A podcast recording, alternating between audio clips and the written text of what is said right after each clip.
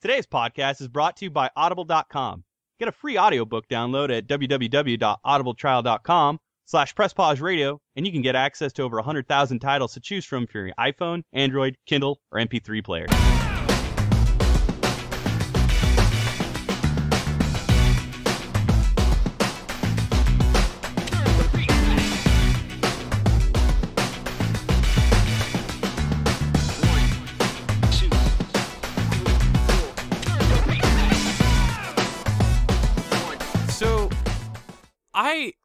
Man, between Okada being in Yakuza and now fucking Kenny Omega, uh, who, okay, does, is he voicing Cody, by the way? I actually, I, I wondered for a minute. I wasn't quite sure. I don't think he is. I think it's the same voice actor from four. Can, can But- he just be my head headcanon voice? Like, the way Mark Hamill? I mean, maybe there's like like like alternate DLC or like a like a premium pack that you can buy. Um, but did you notice the person, the voice on the phone that he was talking to? But no, I didn't. Oh, it's uh, Xavier Woods. Oh, shit, I did not know that was Woods. Yeah. Yeah, yeah. So I'm hoping that maybe this will lead into like a trailer with G, and maybe fuck it, Xavier Woods is gonna be dressed as G. Who who knows? I don't know. Or maybe like if they announce a final fight, or not final fight. Is it final fight or Streets of Rage? Final, Fight Final fight. fight. Oh, no, no, no, yeah, dude. final fight. Streets of Rage is the Yeah, cola Final to Fight. fucking Final Fight's Pepsi. So, Okay, yeah. so which one's better? Um, I don't know, man. Streets of Rage has a kangaroo Mm. in it. It's got the dopest fucking soundtrack ever from like Yeah. Kushida. So, uh, is it Kushida? Gotcha. Uh, Yuzo Koshiro. Koshiro. Okay. Wow. Um, I apologize for the low key racism. But yeah, Um, super super dope soundtrack though. oh, so good. He, he went to so many clubs to research that. Yeah. It. Mm, But I, I mean the thing with Cody though, like that is his main. That's his main from four. Uh, well, it was Cody, so it's kind of like a dream come true for him to, you know, be Cody i- in that. Uh, since it is his main character, and, I, and I'm, I'm kind of wondering because I know Xavier Woods, if I'm not mistaken, I think he plays a lot of Birdie hmm in five, but I don't think he can pull off that Steve Harvey look. I don't know if he can. If they were like cast him as Birdie, I don't think he could pull Hey man, off. he did Rufio Did at one point. Like that fucking. He did. that- this guy could. He did a red mage. He can. Just his his kill hit his uh his Killmonger was pretty good. His cosplay of that was pretty dope. So yeah, dude. maybe Yeah, Like he's he's the police academy of impressions. Like I can fucking the you mean like the Michael Winslow? yeah. Yeah, I always forget Okay. his name. Thank you. Yeah, Hey, it's it's okay. You're not. I'm sure. It- it- it- uh, poor guy. Poor guy has to live with that. That's just what he is now. Um, I'm pretty sure Also there's in a con. Spaceballs, too. There's a con. Yeah, he's in Spaceballs. he is as in well. Spaceball. Yeah. They've jammed our satellites. Raspberry. Mm. Man, when is when is the when is the anniversary coming around for that? How come we're in we live in this universe where we get a one Star Wars a new Star Wars film a year, but fucking nothing for Spaceballs? I gotta think that like that was like an 88, 89 joint. Yeah. If I had to guess, right? Like pretty close to Like, it. how much- I don't know. I, I'm sure. How it's much coming up. money do you want to put on the table? Like, how much does Disney hate Mel Brooks? If we can really get to like somebody talking, like, how much does one hate the other? Because at this point, like, Disney is just like two gems away from like fucking owning it all, and then Yeah, they yeah they will have an actual Infinity Gauntlet. Yeah. like only just Do they- like media conglomeration. yeah, because is is the Fox thing still a go, or they already get Uh, Fox? they did, but apparently Okay. there's like some wrinkles, and I haven't really read the nuance of it. I don't know. I could put it in the show notes if I can find like a reputable source. But uh, apparently Comcast has thrown their gauntlet into the uh, bidding war for um, some leftover properties, which would put in danger uh, Deadpool and X Men and all those other uh, remaining Marvel rights that they would be trying to secure from that original buyout. Mhm. So really like- trying hard to get that stuff too. if if they did go through with it and they did acquire Fox, would that mean that Fox News would also fall under Disney's No. banner? no, see that's the thing. Good, because I don't want Tomi Lahren to be a Disney princess. no, no, there would. I mean, that would require Disney forming up some sort of hero with a gun, and uh, oh God. and a and a, a racial prejudice, and well, those years are uh, far past. Well, I don't know. The anti-Semitism is still up there, but anyway, um, yeah. Speaking speaking of all those things, uh, latest episode of Press. I'm, I, I was gonna say I'm really wondering how you can tie this all together. Go ahead. we weave that web, sir. the challenge is yours. um, speaking of Disney and just going out and blurbing the, the, the first thing that comes to mind without any sort of consideration for others. Um, we are here in this fine episode of Press Pause Radio, um, nine years strong and going, one year away from our 10 year anniversary, uh, to go ahead and talk about something that I felt uh, really, really needed to be talked about, especially since it's really gotten out of hand. Um, and it's uh, it's a topic that kind of really it, it goes beyond uh, video game culture. It's just media and pop culture in general, but um, n- no form of media is uh, immune to it, and and that's spoiler culture. Just like this fucking trend of like making sure that you can go out and uh, essentially ruin or otherwise broadcast whatever sort of uh, detail, narrative, plot, uh, intricate little fact, things that like should come natural to those who first digest uh, said content. Instead, you just throw it at their face like a fucking rotten tomato. So uh, we're gonna go ahead and cover that and just why it's like had this uptick, this surge, like it, it to the point where like it, it's embraced internet meme culture. It's embraced like ad like commercial advertisement has uh, embraced it Yeah. from random corporations. Just like it, it, there's been no avenue too small or or too big to like just jump on this bandwagon of like getting in on that water cooler moment of talking and and spouting shit that just shouldn't be spouted. At least not without like a proper embargo, a moratorium, just something. But fucking, you know, manners and whatever. But anyway, let's go ahead and go on with the show.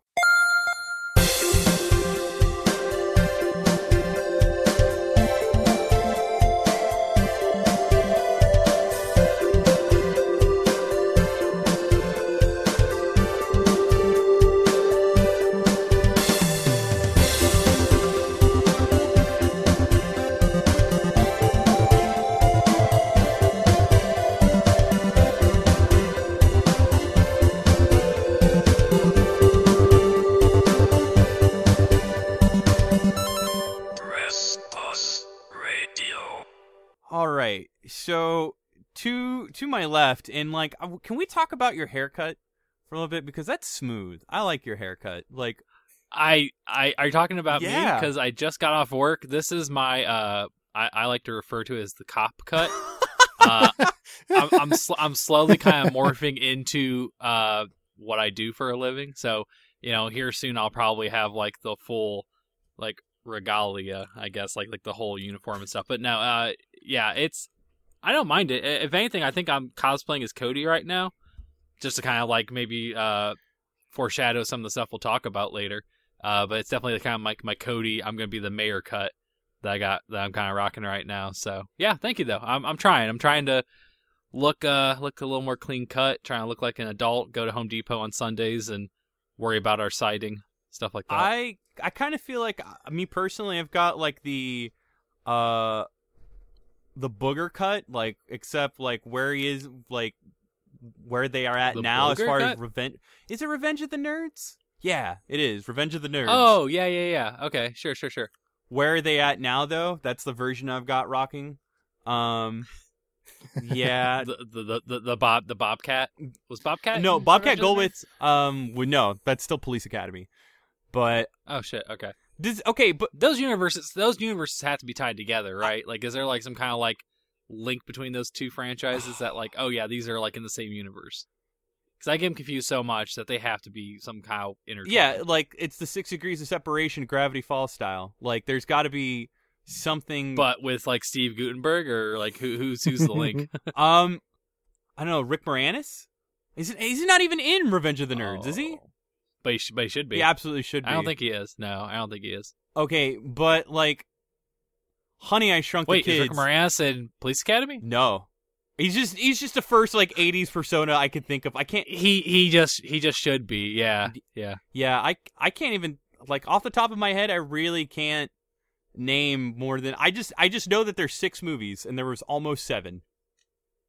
God. Yeah, and Was was one of them called the new class? yes, that was. I think that's four. Oh. It's either Okay. four or three. I just know that they'd Yeah. stopped getting. They they definitely uh, had a sharp decline in quality after some time. Um, but anyway, so Sarah, Sarah, so basically, like, um, uh, Revenge of the Nerds is kind of like this this movie from the '80s where it, it was college, right? yeah. It's kind of like Degrassi, but gross. it's very gross, and I want to almost say that, believe it or not, like every time something appears exotic or like um, like Mediterranean, but like metropolitan. Like anytime you just need when you want to be on the fringe of one of those, it's normally filmed in Canada. Like so, it's probably like, and I think just I- for I- the I tax I- I- benefits. Yeah. I well, just that's feel just like it. Yeah. I just feel like our our like uh portrayal of like a school system is like Porky's and Revenge of the Nerds. uh, Sa- Sarah's neck of the woods, they have Degrassi. Like they have like you know, or, or what else was up there that was like school based show slash Uh, movie. Can't beat my shorts. Degrassi's the only one. Camp on a Wand. Which one? Uh, Even though, What was the one that had Alanis Morissette? The uh, uh, are you afraid of the dark? was- you, you- no? no, you can't do that on television, yeah, that's oh, okay. yeah, Yeah, you're right. That is, you can't do that on television. Which was decent. Yeah, See, and that's what I'm saying. Decent, but not Yeah. necessarily what we had. Are You Afraid on. of the Dark did also get was filmed in Canada. I believe yeah, that. I there's believe only that. like Sure. a couple Yeah. shows that was filmed in Florida. Double Dare, uh, What Would You Do, and fuck man, oh, and Figure It Out. like I think that was it. I don't think I know about that one. That one oh, Figure It. Out is the one that was hosted by Summer, who I think had some cameos in Double Dare, where they would just bring on some fucking kid. And then they would have like a celebrity panel of like Nickelodeon celebrities, like uh, Uh-huh. uh, Omar Gooding. Yeah, I think so. And then, uh, God, I can't, I can't. Uh, Danny Tamberelli. Um, sure, sure. Uh, sometimes Laura Beth Ellering. I think she made like a couple appearances. Fucking Kenan Thompson was on that shit like all the time. Actually, no, Danny Tamberelli was on that shit all the time. I. Okay, Kenan Thompson's still on that, or no, Kel Mitchell. Kel Mitchell's still on that show. Like he, he's just there waiting for the next episode. Or are you are you showing just just waiting Kel for the next Mitchell? just to record. I don't know, man. I don't. He's just like, I got nothing else going on. I kind of don't Like, want to roast Kel? Mitchell. I feel so bad. There's like every two years, there's like this annual like fucking uh viral rumor of him committing suicide or dying, and it just it's such a bummer. Like it only Yeah, happens to really that's- him. That's fair. Um, Yeah, no, no, no. Kenan's just like still on SNL. Always will be. yeah. The day, the yeah. But But anyway, Sarah, yeah. So how are you, I say Yo. how are you doing? You're to my right. How are you, my friend? Oh, not too bad. I see you have a cooking apron back there, or it looks Yeah. to be like a cooking apron. Are, are It you, is. Oh man, you're ready for grill season, huh? Oh yeah, right, right guys in my have- kitchen. Are you, are you, are you guys warm up that way? Cause I you, you were walking around, and I saw snow. I thought. Oh, that was a while ago. Um, okay, I was yeah, gonna say I that, saw a that was picture. I was picture. like, I was like, fuck, Yeah. man. that was more the Still- expression than the uh, than the setting. But uh, Oh, fair, fair. nah, uh, it's about I would say about seventy two degrees up here these days. Yeah, it's not Oh. too bad. Um, yeah, no. When we first started recording, the sun was still out over here, so Sarah was just like, "Fuck, look at that say May Daisy shit," like just uh shining up in your background. But now, uh, like the climate is slowly settling in. It is uh, There you go. and it's fine. Like sometimes we're we're we're already at that stage where it's summer without it actually being summer. So Yeah. um, like it's not really spring anymore. Uh, but anyway, now that we got introductions out of the way, just to give you guys a quick rundown of what we're doing in this show as of this episode, we will uh, be talking about some news bits. There's a lot of news to cover, so we're going to try to talk about like some of the more major stuff that took place uh, on the news line, uh, news pipeline, I should say. Uh, we're going to talk about Boss Key Productions closure. Uh, we're also going to go ahead and talk about the new Steam Link app that uh, Valve tried to go ahead and put through, which uh, we can only imagine is a response to PUBG's uh, and Fortnite's mobile access. Um, then um, we are also going to talk about some Pokemon Switch rumors. which uh, has been leaking more and more. And I think Nintendo would normally be a little bit more careful about this, but I don't know if it's a red herring that they're purposely doing because there's some. God, there's a lot of talk, so we'll we'll go ahead and go into that. Um, just uh want to go ahead and cover that. Then we're gonna go ahead and also cover uh what's in your console, which plenty to talk about there. Um, probably one of the fullest what's in your consoles I think we've had in quite some time. Now that stuff is starting to come out before at least the summer drought uh, comes through, and then feature topic, spoiler culture, and why. Um, if uh. Ironically enough, too, we're gonna try our hardest not to spoil anything as we talk about this topic, but like, uh, just in Nice, case, yeah. we will have the courtesy to uh, mention it. We will also put any spoilers that we do, in fact, mention in the show notes. So please keep in mind we will label what media we're spoiling, and we will uh, label the time frame so that we know what to skip. So almost like an example of what should be done when it comes to spoilers. Ab- Maybe like an educational Yeah. how Le- to. yeah. leading by example. So There you go. Uh, without further ado, let's go ahead and jump in the news.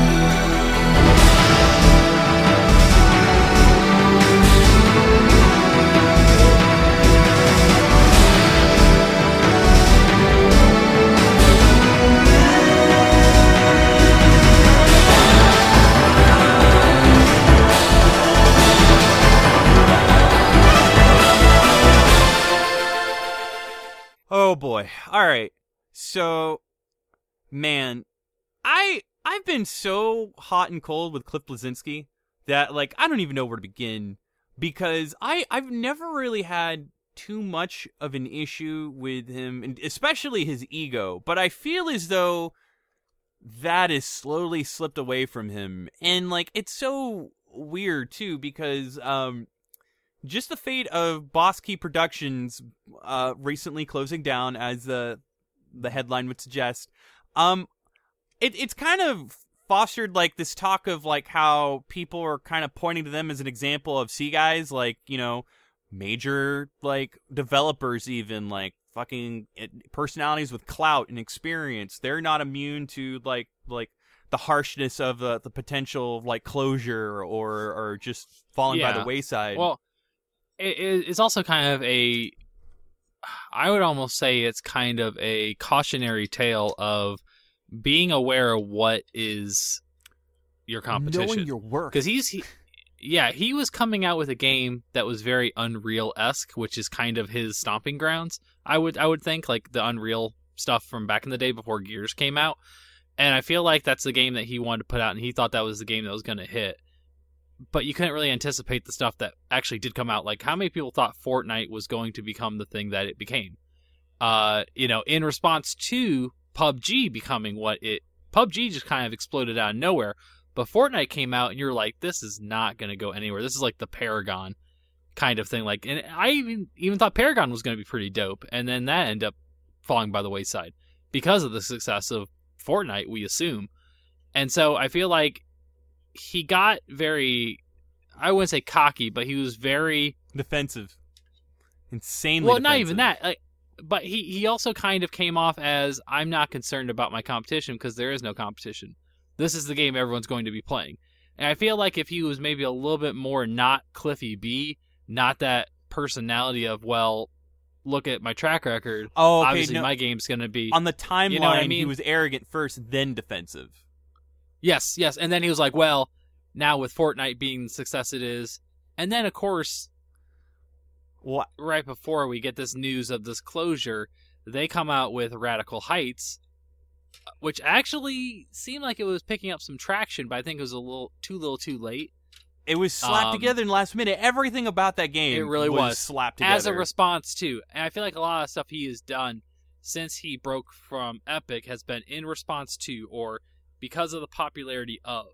And I feel like he wasn't necessarily doing a, a game or a service to his production company of like, let's do something original. Although Lawbreakers had some cool ideas.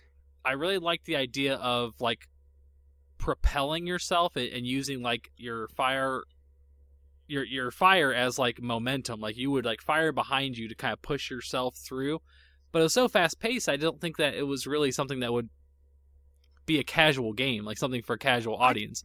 A little bit more for like your hardcore arena shooters. I just think he was so tone deaf to like the reality of the industry and culture versus his own like reputation in said industry. Like- yeah, like maybe the time had passed for what he thought was popular and mainstream, but couldn't let it go. right, but like there's more. Okay. There is so much more cuz like okay, Sure, sure. with lawbreakers again and a lot of people told him like this is pretty brave of you to come out multiplayer only required like he could have done so much more with it but he he Mhm, leaned mhm. hard into that direction and he punched down without any fucking thoughts looking back but there's even Yeah. more like because there was a post-mortem recently done on like some of the other inner workings of the studio and i cannot I cannot for the life of me like even understand why any sort of resources or any sort of like fucking like just anything was allocated towards this endeavor. This dude and his studio tried to launch what was essentially going to be what Lair on the PlayStation 3 was supposed to be, but better, and he codenamed it Dragonflies. This is they they had a, a postmortem of some concepts or working projects that they also had. This fucking guy uh, was basically and and the more and more you look at it, the more it was actually it was just fucking Lair. But like they had like some he even threw in some like other ideas that he took inspiration from Scalebound. I really want you to hear what the proposed budget was for this game when he pitched it to would-be publishers for for production.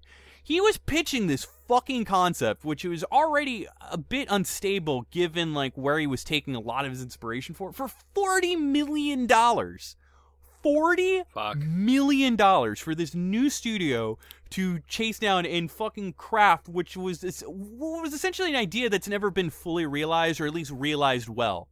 That was one of his fucking concepts. Um, another one which I found like fairly interesting. Um, and like it's funny because he he pitched it to like fucking four publishers before he gave up on it altogether. He pitched it to Activision, to or no more than that actually. He pitched it to Activision, 2K, Microsoft, Warner Brothers, Electronic Arts, and Sony. And all of them turned it down. I th- that's you got some balls when you fucking pitch that to Yeah. Sony. Uh, I almost feel bad for him because I feel like he's going out there expecting him, like he's expecting that he's going to get a Kojima reception. Like obviously, I'm Cliff Bleszinski. Whatever I'm pitching, they're going to be like eating up, and it just it didn't hit. Like you said, he went in with this expectation, with this certain, you know, I, I guess like entitlement maybe, and it just wasn't there. And and then he got defensive, maybe Oh, like when things weren't going oh his way. my god! Like, look, Yeah. uh, dude, his But to but to his credit, I feel like the sudden closure of this production company was probably due to the fact that he didn't want it to go longer than it had to, to where people were like missing out on pay, and you know, and I I feel like it was very sudden, but I feel like he did it in response to the fact that the he's gonna be basically letting people go, like that people will lose their jobs, they'll lose their livelihood. He probably did it so that way there was enough money left to you know, give him a severance maybe. I don't know. I don't know the specifics. I don't know like all the, you know, inner workings of what the closure was like. We'll probably hear about later on after uh, it, an NDA It's a or something is tragedy, up. man. But like I, I no one wants a game to fail, and no. lawbreakers. and, and, and, and, and no one should wish for a game to fail. It'll happen, but you don't want to wish that on people's livelihoods. Like it's not so much No. us saying like, "Hey, this production company sucked and this game didn't work." People try really hard to make this game something, and I, even in, in his own way, he tried to make it something, and it just didn't work. I- and I feel like this is probably the best thing he could have done is to kind of gracefully say, "Okay, like I'm gonna close it down while we still got the money to pay these people and get them off somewhere else, hopefully." And I'm gonna step away. but man, like, lawbreakers wasn't did- even out for a year. barely, and it was in beta for a long time. I, I still that, feel think. bad. Like, Quite- quite imagine all those people who bought the game on limited run. Huh. Yeah, the the physical copies. Yeah, kind of like how buy like buying Paragon physically was was kind of a, a dumb idea. Yeah, Yeah. I, I just you know that's not to say that not all of like I think the most interesting idea that I really really enjoyed out of that postmortem when like I was doing like again a lot of it was just like it was one of those things where like you kind of just see like how there's so many good ideas and resources that are just like they go to shit when they're managed or just maintained or operated in, in such a poor or like uh, sloppily thought out fashion. Um, but Donuts was actually pretty cool. It was going to be a VR game that was going to be essentially a spiritual successor to Midway's Toobin'. Uh, but it was Hmm. but it was going to incorporate like a very cutesy aesthetic with like uh, forest animals and creatures, and it was also going to have a lot of mechanics and um, presentational touches that kind of like bring an attention to seasonal affective disorder, uh, which is a real disorder that Sure. yeah, I I really like that. That was probably one of the more I don't know. Probably one of the more innovative things that, like, I think Boss Key was like putting down in the works. But still, I, you know, and I feel bad, especially when Radical Heights came out and like it just came out in such a hurry that like the, the whole thing with like not having a female avatar available as an option, Oh, and then like mm-hmm. again, that's that's where a lot of Cliffy B's like defensiveness came, and then like he he could have represented himself a lot a lot more professionally or tactfully, but at the same time, like that's not him. He comes from an old guard, and it's you know it's kind of hard. I just I feel bad because like I don't think we're gonna see him in in the video games realm for some time unless it's just like sideline commentary. But like he's taking a break, and it kind of it makes me feel bad. It's just gotten to the point where like I can't tell if the industry and culture is just getting to be so unstable that like you need to god you need to have like a surefire hit to like maintain any any sort of stability uh, before like you're you're looking you're staring down closures like the next like quarter or Mhm. or even fucking the next Mhm. month But you really just don't have that. Like you said, it's an old guard that's kind of slowly dying off. You don't have that personality that that you know uh, figurehead of a company that's out there promoting the game and being the celebrity. Like the games kind of speak for themselves now. You don't need the person to like promote and pitch and and you know be the person to get that game out there. Like I, a prime example I think for me is God of War with uh Cory Barlog. yeah Like the guy comes out there and he he's not a personality. He's just a guy. Like he, he kind of doesn't give you the PR spiel. Like he's kind of just he, he he talks like a normal person. He says shit like a normal person. He gets emotional like a normal person. Like like stuff like that. Like and also it kind of also reminds me when he was getting very emotional about the release of God of War and the reception it was getting. It reminded me of the developer at Ubisoft when they brought out Mario vs. Rabbids. Like Mhm. and how emotional he got. Like that's that's real. And I feel like that the personality behind the games where they were just like the personality and they weren't a real person. Like we don't want that. We want authentic. We want you know case in point some- david someone. cage Uh, yeah, okay. Uh, yeah, yeah, absolutely. And where it's like he's almost support, like he's almost overshadowing the game just because of whatever his antics are at the time. Yeah, absolutely. And I think it, it, it can't be about the person; it has to be about the product. And I think that's I think that's where we're getting to. I think I think consumers and, and fans are getting smarter. well Like they're actually they're actually like judging it based on the merits of the product and not the people involved, which is good. Well, I mean, and mm, like, I'd love your input on this, there. Um, I, I kind of feel like a lot of that has to do like the fatigue of like being this larger than life personality, not even in just PR, but like journalism, all of it within video games. I think a lot of that has to has to do with like the prevalence of that shit on YouTube and like people getting burnt out on it. Like, when would you Oh, say yeah. that? I would say so, definitely. I mean, there's only so much you can take of like somebody shouting at you from a camera lens. Like, how how fresh is that? Yeah. Even? I think that uh, that's been a thing that even like people that were made famous for doing that don't do that anymore.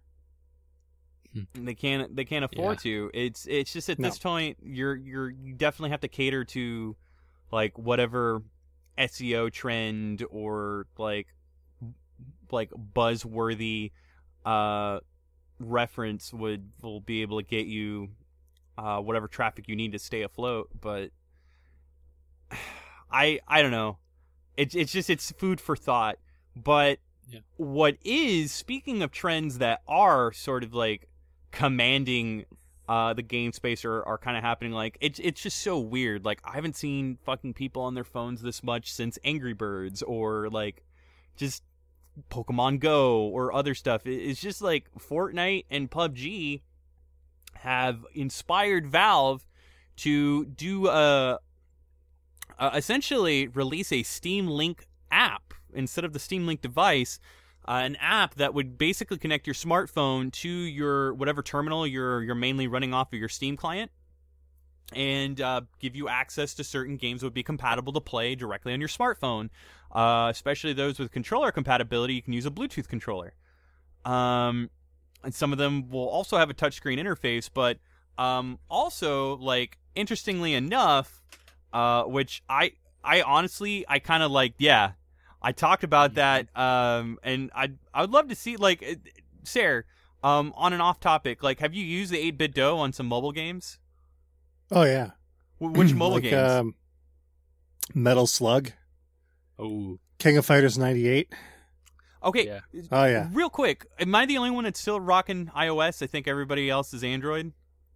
Android. Yeah. Yeah, I'm running an S8 right now. Yeah, so like, have you guys gotten a chance to check out Steam Link? Because that kind of goes into our topic. It's it's officially out, but It, it, it's in it's in beta. I thought for Android. I don't know if it's an official release. I think it's like uh, I downloaded it. I haven't messed with it yet personally. Um, but I, I have it downloaded. Um, I'll use it probably about as much as I use Steam Link on my my television setup now, which is not very often. I have I it. mean, I I have tried the using. Steam Link. I have the controller. The controller's poop from a butt. It's not. I, I thought it was. I thought it was decent. Like the analog stick is about as good as it gets if you're looking for a decent analog stick. It it's maybe the only thing that's maybe good about that controller. yeah, like you, you could play a bullet great. hell shooter with it pretty easily. Well, because it's how how concave it is. Like with no, the- just how responsive it is. oh okay. Yeah, it's super responsive. But isn't it clicky though? I remember it being kind of clicky. What the, the analog stick? No, Was it? Oh, not the analog. Maybe I'm thinking of the D-pad or the Yeah, whatever the- that. the D-pad passes for a is- D-pad. the D-pad is fucked.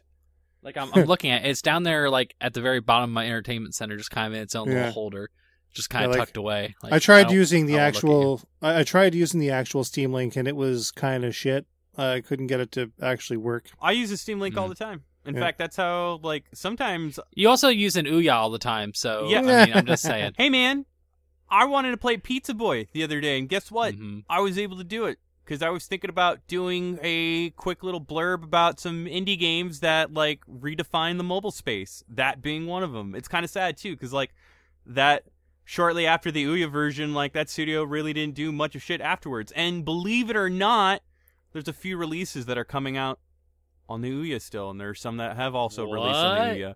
One of them New releases on the Ouya. It's like when they make a SNES cart nowadays. Yeah. That's crazy. It's Holy like shit. Dreamcast games. Oh my There is God. actually a Yeah. SNES cart coming out. Uh, Retrovision. Yeah. They're releasing a Japanese only take on Super Double Dragon. That was recently there's announced. also Okay. there's also a uh, commemorative cart for Super R Type and R Type Three. Oh wow, So if you don't want to spend a thousand dollars on the two of them combined, Mm, damn! Jesus. Wait, is that is that an IM eight bit joint or uh, also retro? mm, I think it's retro bit or something along those lines. Yeah. Well, okay. But uh, hold yeah, on. they they made they are making one. because it's done by the real quick uh retroism because uh they oh, did is that the? Uh, Is it- oh, that, that- that's the fighter game, isn't it? The Unholy yeah or something. um yeah. This is, Unholy our, this is the yeah. Press Pause Radio review copy that like I still need to get the review out for, but let me tell you guys, it's terrible. It is Yeah. terrible. And Uh, haven't- uh, haven't no, it is it good is things about very bad. I didn't know how to review it. Like I was like, "Oh, cool, thanks for the review copy," and I, pl- I think he just did. yeah. So I think we just, I've you talked about it reviewed it. before. I could have sworn like I've talked about it before, and I Probably. I had something to work. 'cause I think the only way I felt like I could do it justice is if we did a play play on it, um, which It is uh, R Type Returns by Retro Bit, so maybe I'll hit them up. See well, what I can do. uh, yeah, Get the and get like number Q copy son. I, I mean, again, we would love to go ahead and we would love to talk about it. I did talk about Unholy Night. In fact, I even had something written for it, but it wasn't long enough to be a review. It is that bad, you guys. It is fucking terrible. I'll get the link going. Um, Yeah. but I oh man, yeah, Retroism is doing um uh the Double Dragon release, but there was also Yeah. uh iam8bit is doing that commemorative uh Mega Man X Mega Man 2, which I Yeah, the blue carts or whatever I- they're coming out with. I really really really hope that they're they're using material that's way less toxic and way less dangerous than what they did with the Street Fighter release because uh oh yeah, didn't they have like a yeah, they had, a warning that it would catch fire or something like that? if used on hardware. It, this is more for commemorative purposes. I'm like, What? fuck off. Um, What's the point? Yeah. Just paint my cart and then be done with it, you know? pretty Yeah. much. Um, Yeah. but going back to uh, Steam Link, I okay, I personally enjoy um the device, especially when there are certain games that just like have a pop more on my like giant like 44 inch television. Uh, like Hollow Knight, for example, something I love coming back to. Uh, A Hat in Time was reviewed there, and it it's also like one thing that I primarily enjoy using it is uh, in conjunction with the Steam controller because with the Steam controller you have to do a lot of those configurations directly with your PC hardware if you use it without the link, but through the link, the link acts as like a uh, interceptor that that kind of just deals with all of the optimization nuances needed for the controller to work well, but still works really well with streaming. And plus, like everything I have is wired and not not done Yeah. wirelessly, so I get the best. And if I'm not mistaken, the Steam Link itself works with other devices like keyboard, mouse. Uh, I'd seen that they have a PS4 that can work on it fairly well. Yeah. Like a DualShock 4 controller and uh, the Nintendo controller, the Pro Mhm. controller, I think they just configured for it. So Because it's a Bluetooth. like that's kind of cool. It, yeah, so like it almost like kind of like does the the heavy lifting for you when it comes to getting like you know other devices enabled for your PC games. Yeah, you don't have to worry almost- about it's almost used for that alone. Shh. Oh God, yeah, yeah, like like actually like configuring all that stuff. No, No. I I wouldn't even start. So that's that's cool. It's almost like a like a secondary use for it is like yes, streaming your PC games to like a another device in the house or wherever you're at, but also to configure the controller and do the hard work for you when it comes to that. Yeah, but I haven't gotten a Mhm. chance to really mess around with it on mobile, and I'm I might try. I might try. I I, I have it downloaded. I'll, I'll I'll give it a shot. Since obviously, the other part of your story when it comes to that is certain people can't use it or have it on their device. no. So Apple currently there are talks where um, Apple is trying to work out some sort of solution, but whatever the solution will be, it will definitely leave Apple users on the short end. And if you think about it, like Apple takes a 30% cut of all apps like sold through its marketplace. So, especially within the games realm, imagine like this one streaming app service that like essentially like if it's picking up as much as it is, it Everybody wants it. yeah, and not only that, like a lot of mobile apps, like like Downfall, or I'm sorry, Downwell. Think about it, like its Steam version versus its like iOS version. Like mm-hmm. it doesn't take a whole lot of configuration or conversion to really get the same sort of effect from games that worked well in a mobile space and a Steam space to kind of just like filter out really well uh, w- within that sort of format.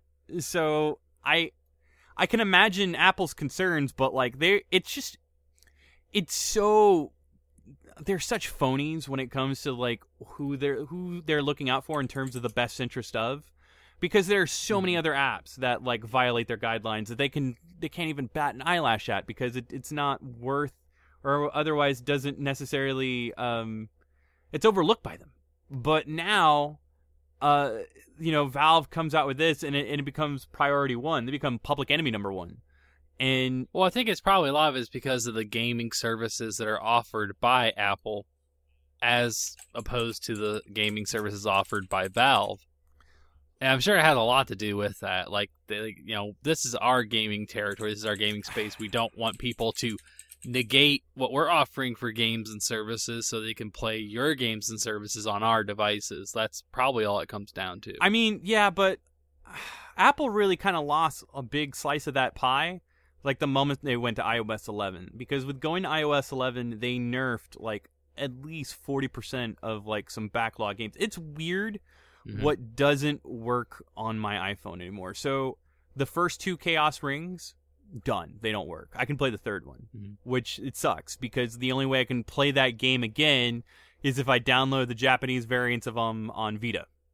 So because they the only yeah that was the only way I could play those when games. Vita was doing all the mobile ass games after a while. Yep. Yeah. Uh, Pizza Mhm. Boy doesn't work. A lot of game because like iOS 11 has required developers to update their apps to essentially work, and like I can't even imagine like how semantical the update is, but I don't imagine it's something big. It's just it's something that Apple did to essentially like lo- gate out older stuff, and it's so fucking weird. You want to know what still works on my iPhone? It's still the strangest thing. It's still the strangest goddamn thing. It's one of the first game apps available on iOS since 2006. Are you ready for it? It's Vay, the Sega CD RPG port. Vay that yeah, it's Come on. still dude. Not only does it still work weirdly enough, but like when you turn on this game and you play it, it it reduces the old school interface for Apple. Like, ooh, I have the I have the music still playing. Like, I want you to look at this. Do you recognize this old fucking?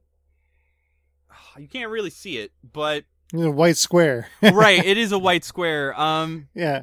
if I can reduce actually my brightness, which I think I will do. Um, I don't. I just feel like with like Android devices, especially like I know Sarah, like with. Do you feel like there's a a, a good amount of shmups on Android devices, or do you feel like having this Steam Link integration would get you that accessibility? Because I don't Well, feel like there's the- much in the way of shmups on Android that are actually worth. Yeah, really a lot of them kind of are investment.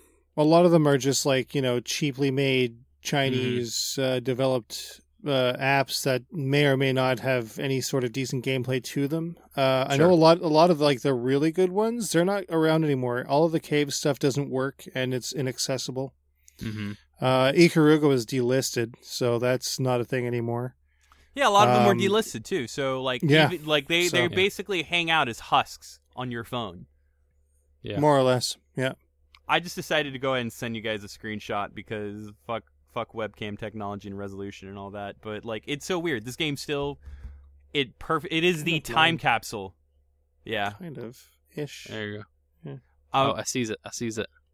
but it is it is mind-boggling the way Apple manages their stuff and like I I don't know. I don't think they have I don't think they have a lot of legacy in mind when it comes to uh preserving some of their older releases and like that that's sort of like what should, that's why Andrew like having the Ouya around would still Mhm. preserve stuff like there's a lot of stuff that was released that was on mobile space that still works perfectly fine um hmm resolution is not updated to fill like I actually had my Ouya running on a smaller screen and it was fine, but now that I have it running on a bigger screen, like some stuff doesn't have the best fidelity and I'll probably Mhm. never get updated, but it is what it is. But anyway, I'm curious to see whatever resolution Apple does work out with uh, Valve, but I guarantee you it won't it'll be something that like compromises it to the point where it's not even it's Not worth nothing having. worth the, like might as well yeah, I don't know. So I'm really I don't know.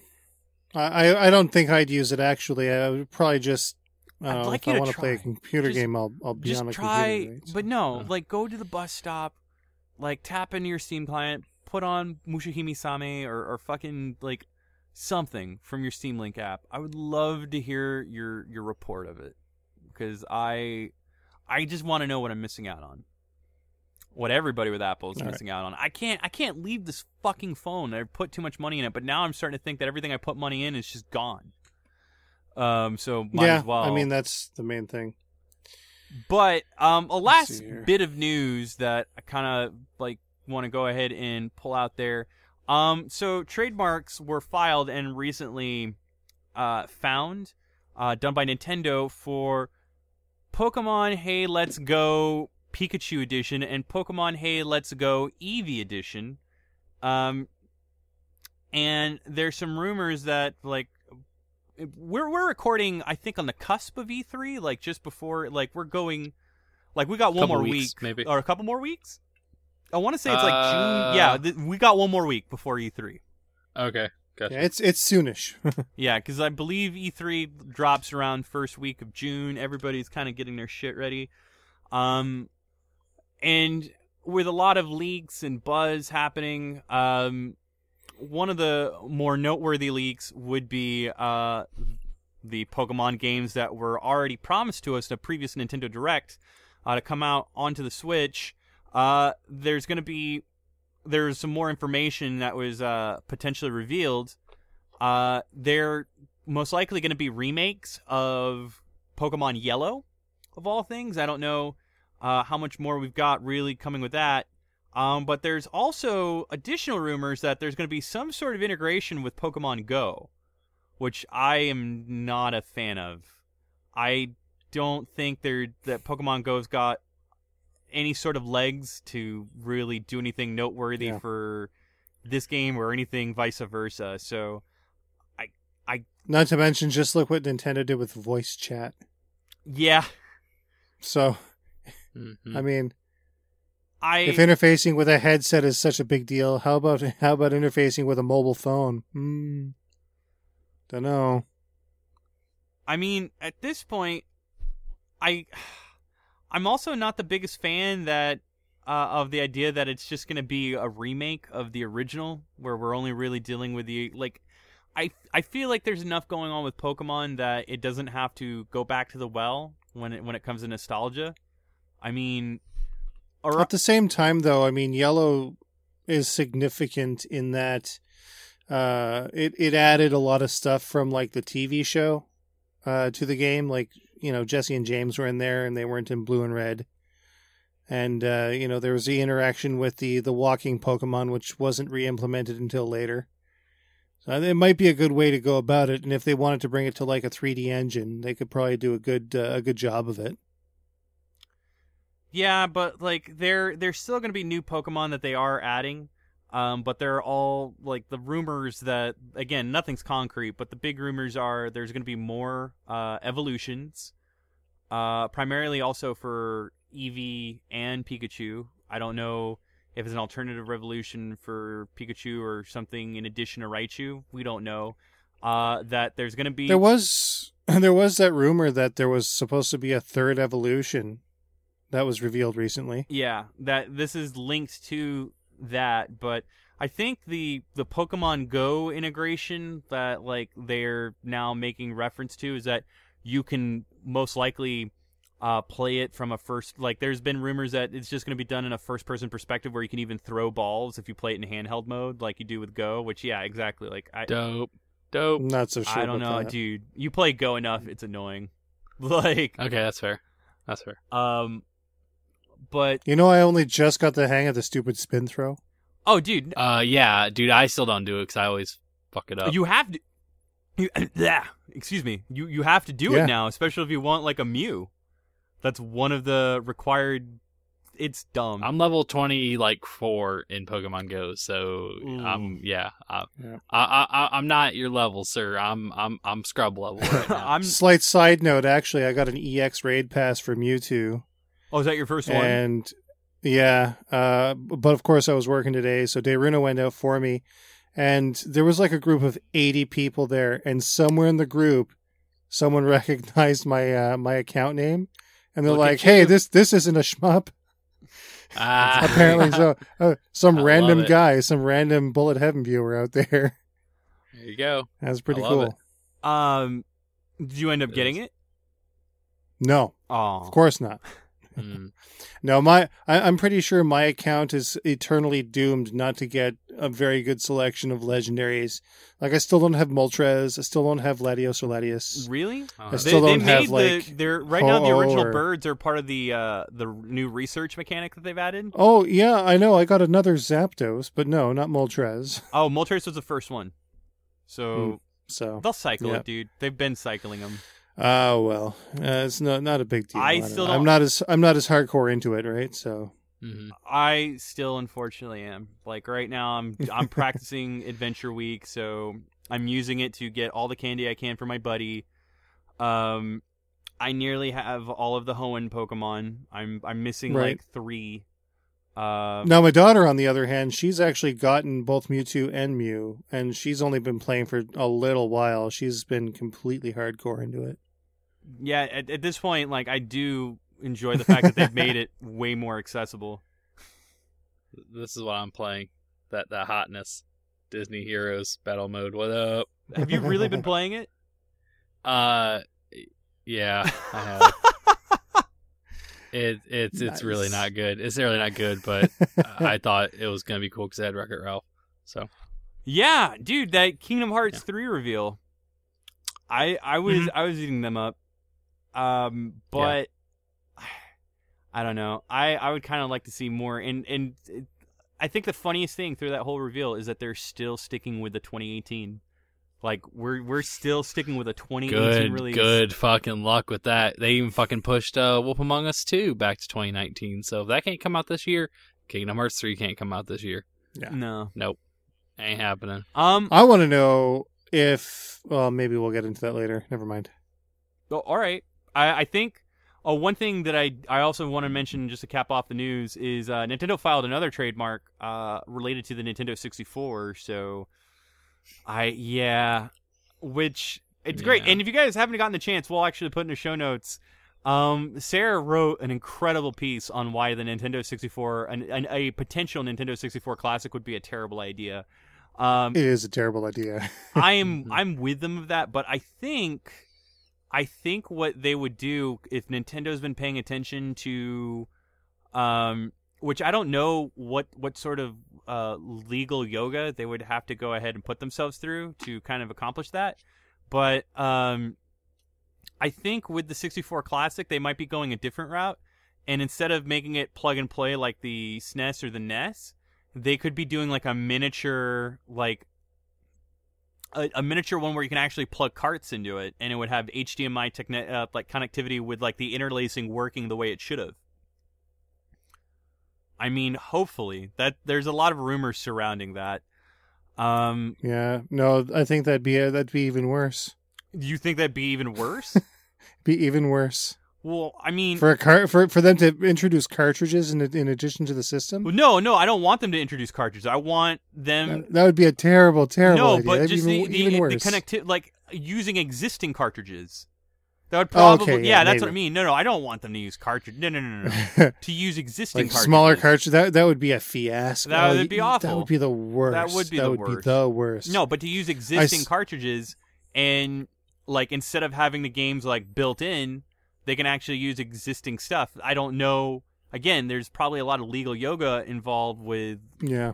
I, you know third party stuff, but it it would be an interesting route to go, especially with the fact that like you know if 64 shit is so hard to emulate, why not fix what ran it operatively and then like just allow people to use their old car and like make it region free. Boom. You can even like Yeah. kill the scalper market and have people import.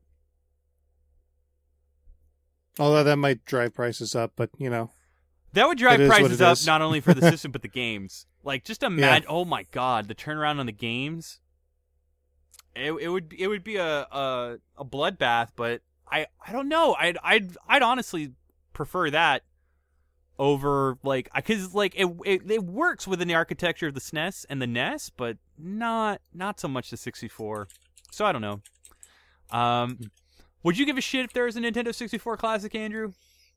just to get the wrestling games. It's literally the only reason why I would even care. Just give me the the uh, THQ. I think it was THQ, Yeah, it was THQ. right? The AKI wrestling games like Yeah. uh, World Tour, Revenge, No Mercy, No Mercy, WrestleMania, WrestleMania 2000. 2000. Give me, give me those, and that's all I really care about. There's really nothing else I have to have on the N64. So if that if they include those, which they won't, but if they if they were going to include those, then yeah, I'm on board. Otherwise, no. There's just not enough there. For There's not enough. Yeah, want to get that's that. a whole thing that's kind of fucked too. Because think about it. But but then again, I think about the games I never did play that I would maybe possibly play like Ogre Battle 64 and all these like kind of obscure games. Like we just talked about the Virtual Console not too long ago. Stuff like that, you know, that maybe would get released on there would be kind of cool. But at the same time, just give me that access to that library to download on another device. It doesn't have to be on this, and it doesn't have to be something I'm just gonna have to go and just like, you know, somehow soft mod to get the games on there I want. You know, like I- just give give us the access to that library, and that'd be better off. I It does remind me that I need to get Bangai-O on Nintendo 64. Mm.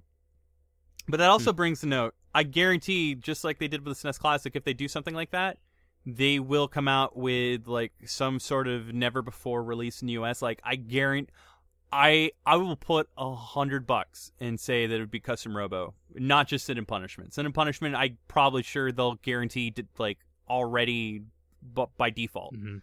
But yeah.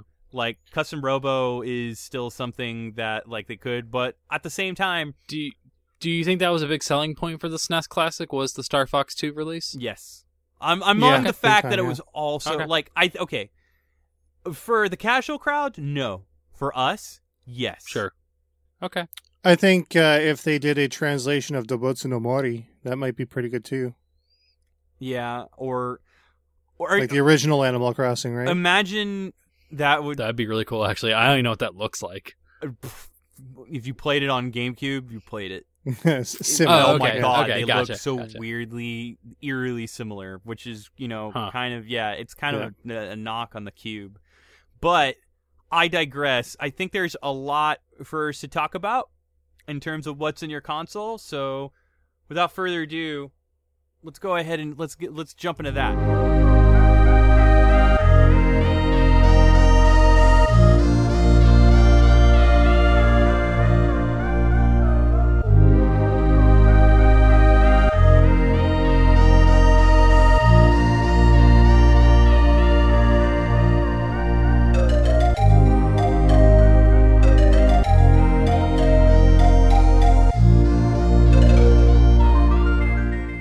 Oh, hey Andrew, what's going on, man? Hey, what's going on, dude? How you doing?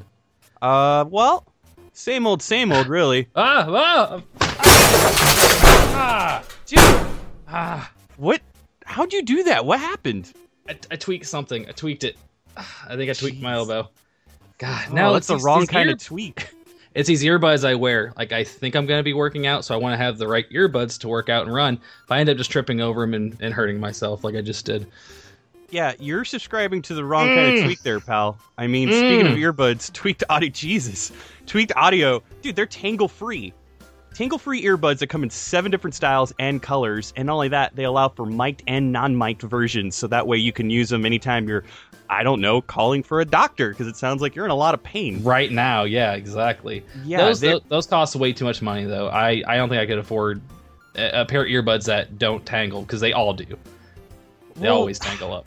You know, dude, they are designed to sound great, and they're really cool for uh, just about anything you need them for. Is because they got noise reducing design. So with all these sweet features, you'd be in luck because we currently have a code that you can use on tweakedaudio.com right now. It's PPR. You just got to type PPR. PPR, and you'll be set from there. It's easy enough. Hey Sarah, can you help me out, man? Like I think I really hurt something. I need some Yeah, help. Can you man. prop me up, Oh, please? man. All right. Dude, what happened? Get up, man. So you you te- you tripped over these things? Yeah, I, more like I fell over them. I think honestly, I hurt myself pretty bad. Why don't you have any tweaked? I mean, they're compatible with iPods, iPhones, and Android devices, so you really have no excuse. I mean, I guess, but like you said, there's a discount code. But I mean, am I really gonna save a lot? You think with this? Because I, I really can't afford. I, I I honestly tear up all my earbuds like all the time. Well, 33% off with free shipping and a lifetime warranty. How could you afford not to, dude? Lifetime of warranty would be amazing because I'm very very clumsy and also I, I live on a limited income because I buy way too many earbuds. So I need to buy one. I need to buy one pair and be done. So I think this is the one I'm gonna get. Man, go to www.tweakedaudio.com and get your shit sorted out. Yeah, dude. Enter in the code PPR, and you can get 33% off some new earbuds. Uh, but before we do that, let's let's get you to the nearest emergency uh, care. Yeah. Yeah, yeah. Can we ice this? Thank you. Okay. What's in your console? All right. Um, I've been playing a lot. I usually go last, but I don't know. I, I wh- who who feels like going first? Usually, I make one of you guys go first, but maybe I should get mine out of the way. I don't know. What do you? Yeah, we'll, we'll say- let you get, uh get yours out Yeah. of the way there. If you're eager to talk about these games, I'd be interested in hearing about them. So I've been playing uh, some review games. There's one that's pretty. I bought this. We didn't get a review copy, so I've been taking my time with it. But I really need to put something out with it. But um, and I think I, t- I touched on a little bit last recording. Did I? Did I talk about God of War? Last recording, I don't believe I have. Mm, maybe not. Not that I'm remembering. It that game is really, really taking me by surprise. It is knocked me on my ass. Disappointed Father Simulator 2018. well, here's the I'm not very far in it at all. I did like the first like uh not to spoil anything, but I did like the first fight. I guess you could say. And that's that's as far as I've gotten. I yeah, I'm gonna try to tread carefully over what it is. And what's funny is um Val like played alongside me uh in concern to like kind of keeping track because I'm trying to like essentially get as much as I can from all the secondary quests. Like I, I don't know if I'm going to try to complete the game fully outright, but I'm going to try to get as much as I possibly can, and then kind of you know mull it over, uh, whether or not I want to put forth the effort. Because uh, I've been so deep in Yakuza Six that um, I'm about to complete it all the way. Aside from just re- Damn. playing it again uh, to get that last trophy. Um, Just in time for Kiwami 2. yup. Which I am And and they also announced they're doing what all of them. Everything three, up to five. five. Yeah. Everything yeah, up releasing it. which will be great because five did not get a release, uh, physical release here in the states. So I'm yeah, looking forward only. to that. You're right. Um, there's also a samurai uh, inspired spin-off where it's uh, like an Elseworlds take, kind of like Dead Souls, where what if uh, the universe of Yakuza took place in the Edo era that came out on PlayStation 4? So I would love for a release of that. Um, but anyway, God of War, mm, b- back to dads. Um, Dad of Son. uh, War Daddy, as I've been calling it, uh, War Daddy, fucking I like. War Daddy is Yes. man, it is something. I for it was really weird because uh, everybody's been pretty like the combat has been pretty polarizing among people, but I I for one love it. It I think what made me acclimate to it so much though is I've always been a fan of those like uh those tank controls for third person like God Hand. It just it screamed God Hand to me. Um but much more fluid, probably way more accessible. Um not as fast though. I really enjoy that there's this like there's such a weight and gravity to what you do to where um all of the mindlessness of and carnage from the previous uh, God of War has now been filtered through something that requires like a, a much more tactful approach. Um, I also like aside from any other companion character, like narratively he kind of gets on my nerves a bit, but like I'm I'm getting to the point like that's I think that's like the one thing I can spite the game is that like I do feel like this tinge of attachment and compassion for this kid and I I definitely do hate the way uh Kratos is so insensitive to some of his other needs that like he unfortunately didn't get from Kratos. He got from their mom which this isn't spoiler. Like the game immediately immediately stopped or starts with the uh the fridged woman trope but it actually does so to a fairly like solid I would even argue to say tasteful degree. Um and it was sort of I'm not there yet, but based on like what we've read within the lore, as you progress within the game, it ties itself up so well and like I think what what I really enjoy is that like I didn't think that the game would have such a turnaround with uh Kratos' past. I I really thought this was going to be like a weird reboot that kind of sort of left things behind, but it doesn't. It absolutely acknowledges and addresses everything that's happened in all of the God of War games that came before it. There's so much in its lore, rich, just rich with exposition, um, and it also works in in great degree to just like the Norse mythology, um, which unfortunately I'm not entirely familiar with. Not like the way I, I that's the one thing like Greek mythology is almost homogenous with like the American educational system. Like everybody's got a weird like I don't I don't know about you, Sarah. Like you like are you f- somewhat familiar with Greek mythology to an extent? Like do you know what? Yeah, Yeah. oh, yeah. But like, can we say the same about Norse? No, that's like some weird like fucking astrology Just- just- club like Just bullshit. based on Marvel movies is about all you can which is super far. It's super far from the truth. Mhm. Um, Mhm. because like Odin's a dick. Thor's a dick. Yeah. They're all awful. They're all terrible gods.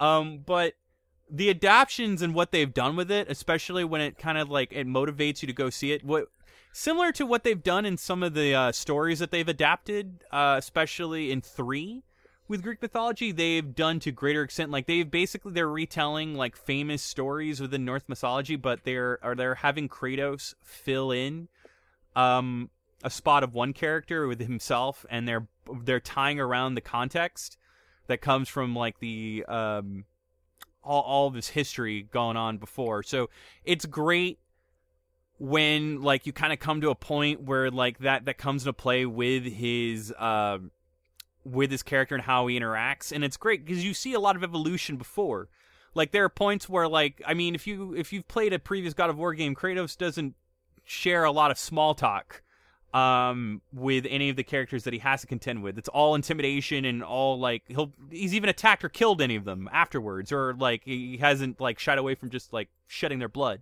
now with Atreus around, he he actually keeps himself in check, and he even resorts himself to small talk, but it's very jaded. It's very like off-putting, but like it's still like nonetheless an evolution of the character, and you actually see um there's a great exchange to where Atreus is essentially teaching Kratos how to be more of a human, and Kratos in turn is teaching him how to be more of a warrior. And the more you have these talks and the more you do things, the more it actually affects the way Atreus helps you in combat. Like in the beginning, he's useless. He's absolutely useless. He's anxiety ridden. He's like so. Mm-hmm.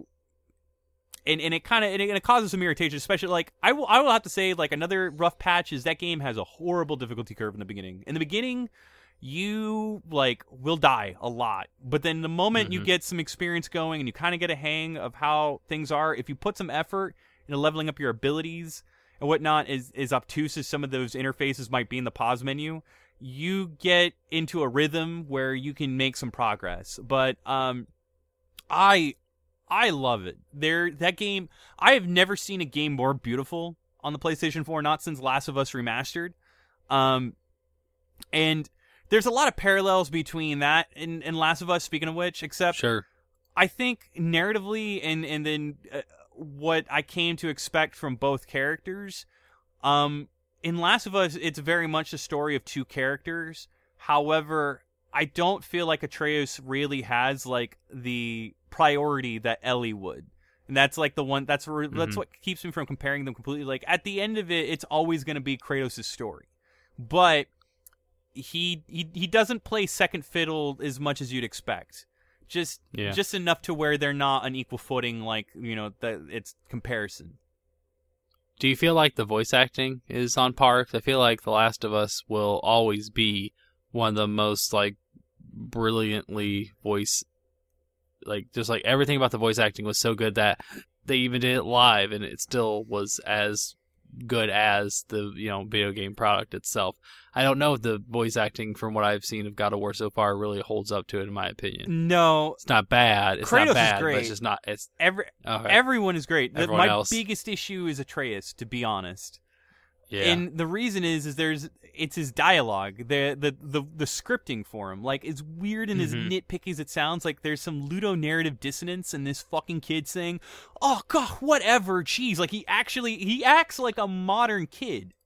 Like yeah, in don't his, give me in his- attitude. Yeah, he'll give you attitude, but like his Mm. attitude, like you would think that like the the dialect would be a little bit more of the era that it's supposed to Sure. evoke, and like he like I, I swear to God, I'm not fucking shitting you. I'll find it at some point. I swear to God, I hear this kid say whatevs. Don't fucking say whatevs, dude. Like you're. You're Yeah, like some that's no good. fucking Norse kid, like like but like in BC ass shit. What? No, like it's it's weird shit like that that kind of takes me out of it.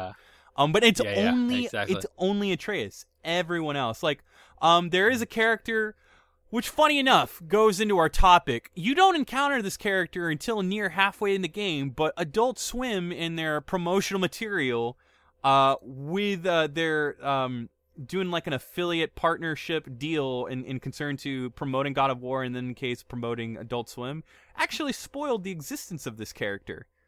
And like this character is Mm. like far from the beginning of the game. Like you have to invest. Like I guarantee you haven't met this character. Yet you watch this No. goddamn advert, and there's this character, and he's a, and, and this character is a Thankfully, thankfully, I don't think I've watched it because I don't watch Adult Swim, so I think I'm You don't okay have to. so it's far. shown up on my Facebook feed. I think it's because I like Adult Swim because I like Adult Swim games. Yeah. So Adult Swim Games has like shared the advert. So, and that will that'll come into uh, in the conversation about spoilers, but I think there's ways to combat that. But we'll, we'll talk about that when we get closer to that right, topic. I for sure.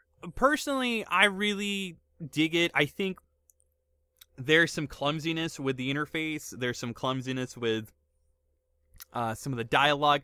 Like there's some rough edges. Like there's little Mhm. rough edges you can find anywhere. So as weird as that sounds, I still don't hesitate to call this game a masterpiece. It it is definitely done. Like there's there's significantly great moments. that are also incredibly rewarding if you've played the previous games. Like that's the one thing. Like I, it almost has it going. But but but it can but it can stand alone where you don't have to have played those games to get everything out of it. Yes, I think so. But I Okay. feel like, but I will Yeah. say this: you get more out of it when you have Mhm. like this and like a knowledge of the previous games, especially like Yeah. there's a lot of nuances. There's a lot of like off, t- like off topic like callbacks, especially in the uh, secondary quests. But yeah, God of War, playing the shit out of it, very good. Um, some other indie games I played that I'm also playing for review. Uh, a robot named Fight. Uh, I don't know how to feel about this one. This one is uh, uh, essentially a Metroidvania, but with a rogue-like design. And what happens is it's permadeath in the in in the scope of rogue uh, roguelike rules. When you die, you start all over from the beginning, but the world is not the same, and locations of Hmm. items are not the same. However, you have to die and create a seed that the new game can then pull off of because there are just certain there's a certain point where you'll peak and then you'll have every item you need but there's going to be items that um, won't populate in your run uh, or won't be available until you eke it out later that might not be available in another run um, so But do you carry stuff over from? it, it carries over to where it's going to be available in the new run okay, so but you have to still go and get it. yes but and it's not going to be in the same spot um Almost like a Dark Souls going back to your body and getting your stuff back, but you don't know where the body is. i- you know, compared to what that would be like. right and it's everything like it's take, yeah. imagine like imagine all the dark souls abilities you purchased that all Uh, gets by sca- finding them, finding them in the world randomly. yes it's very much a metroid Uh. clone like the morph Yeah. ball is there the uh, missiles are there the charge shot is there all of that's there um but it's done in a way where there, there's a lot of recycled rooms that that much I can appreciate and and I can go back and it makes navigation a little easier. But so far it is it is Metroidvania for the masochist. It is insanely difficult um and it's nerve wracking because there's no way to recover what you've done. Like you can save something but the moment you die it auto saves it so you can't save scum whatever you previously Ugh. have yeah so I've already like I I had like eight items. I had four energy tanks. I had a really really good run, and then I just took too many hits where I was trying to recover, and before I knew it, bam, gone. And Done. yeah, and now I'm back at the beginning. And like, I can see the appeal Huh. for those who like that, but like, it it, it gets kind of frustrating when you kind of like want to see an end to it because the the whole appeal of a Metroidvania is that you you kind of get to see your progress around you at all times and you get to revel in it and you get it, you know to start over over and over and over again it i don't know it kind of takes the piss out of the experience. So like it was i don't know if it's a completely great well thought out there there- there's still more i have to dive into with the game but that's my experience with a, a robot named fight um the last game i've been playing and man, I really want to like this game. I'm I'm already about to beat it. Actually, it's fairly short. Um, is a game called Fox and Forests. It's released on uh, Steam and Switch. Uh, I'm playing it on Switch. Um, it is. Isn't that a board game? i don't know if it's a board game, but it's released by this. Uh, I want to say like it's another Swedish developer actually. Um, but it's a Super NES ass love letter. Like, to Oh, that one. Okay, yeah, I know what you're talking about now. Never mind. but yeah, yeah, I've seen that. Yeah, we're and you'll you'll love this, Sarah. There's shoot 'em up levels in it.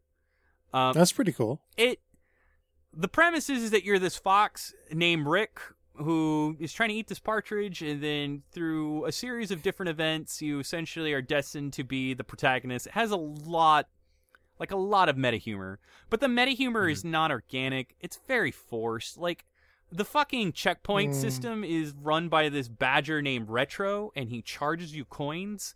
And the further in the level you get, the more he charges for that different checkpoint.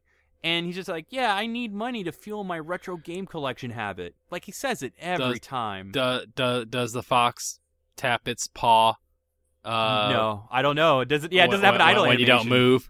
Just like yeah, okay. Uh, Fox in the Forest is the board game. That's where I drew the comparison. So Yeah, this one. I mean, Yeah. God, that's that's not far off. in Fox and Forest. no, Um, but Not at all. the big gimmick with this is that in each level, you get the chance to change to one season.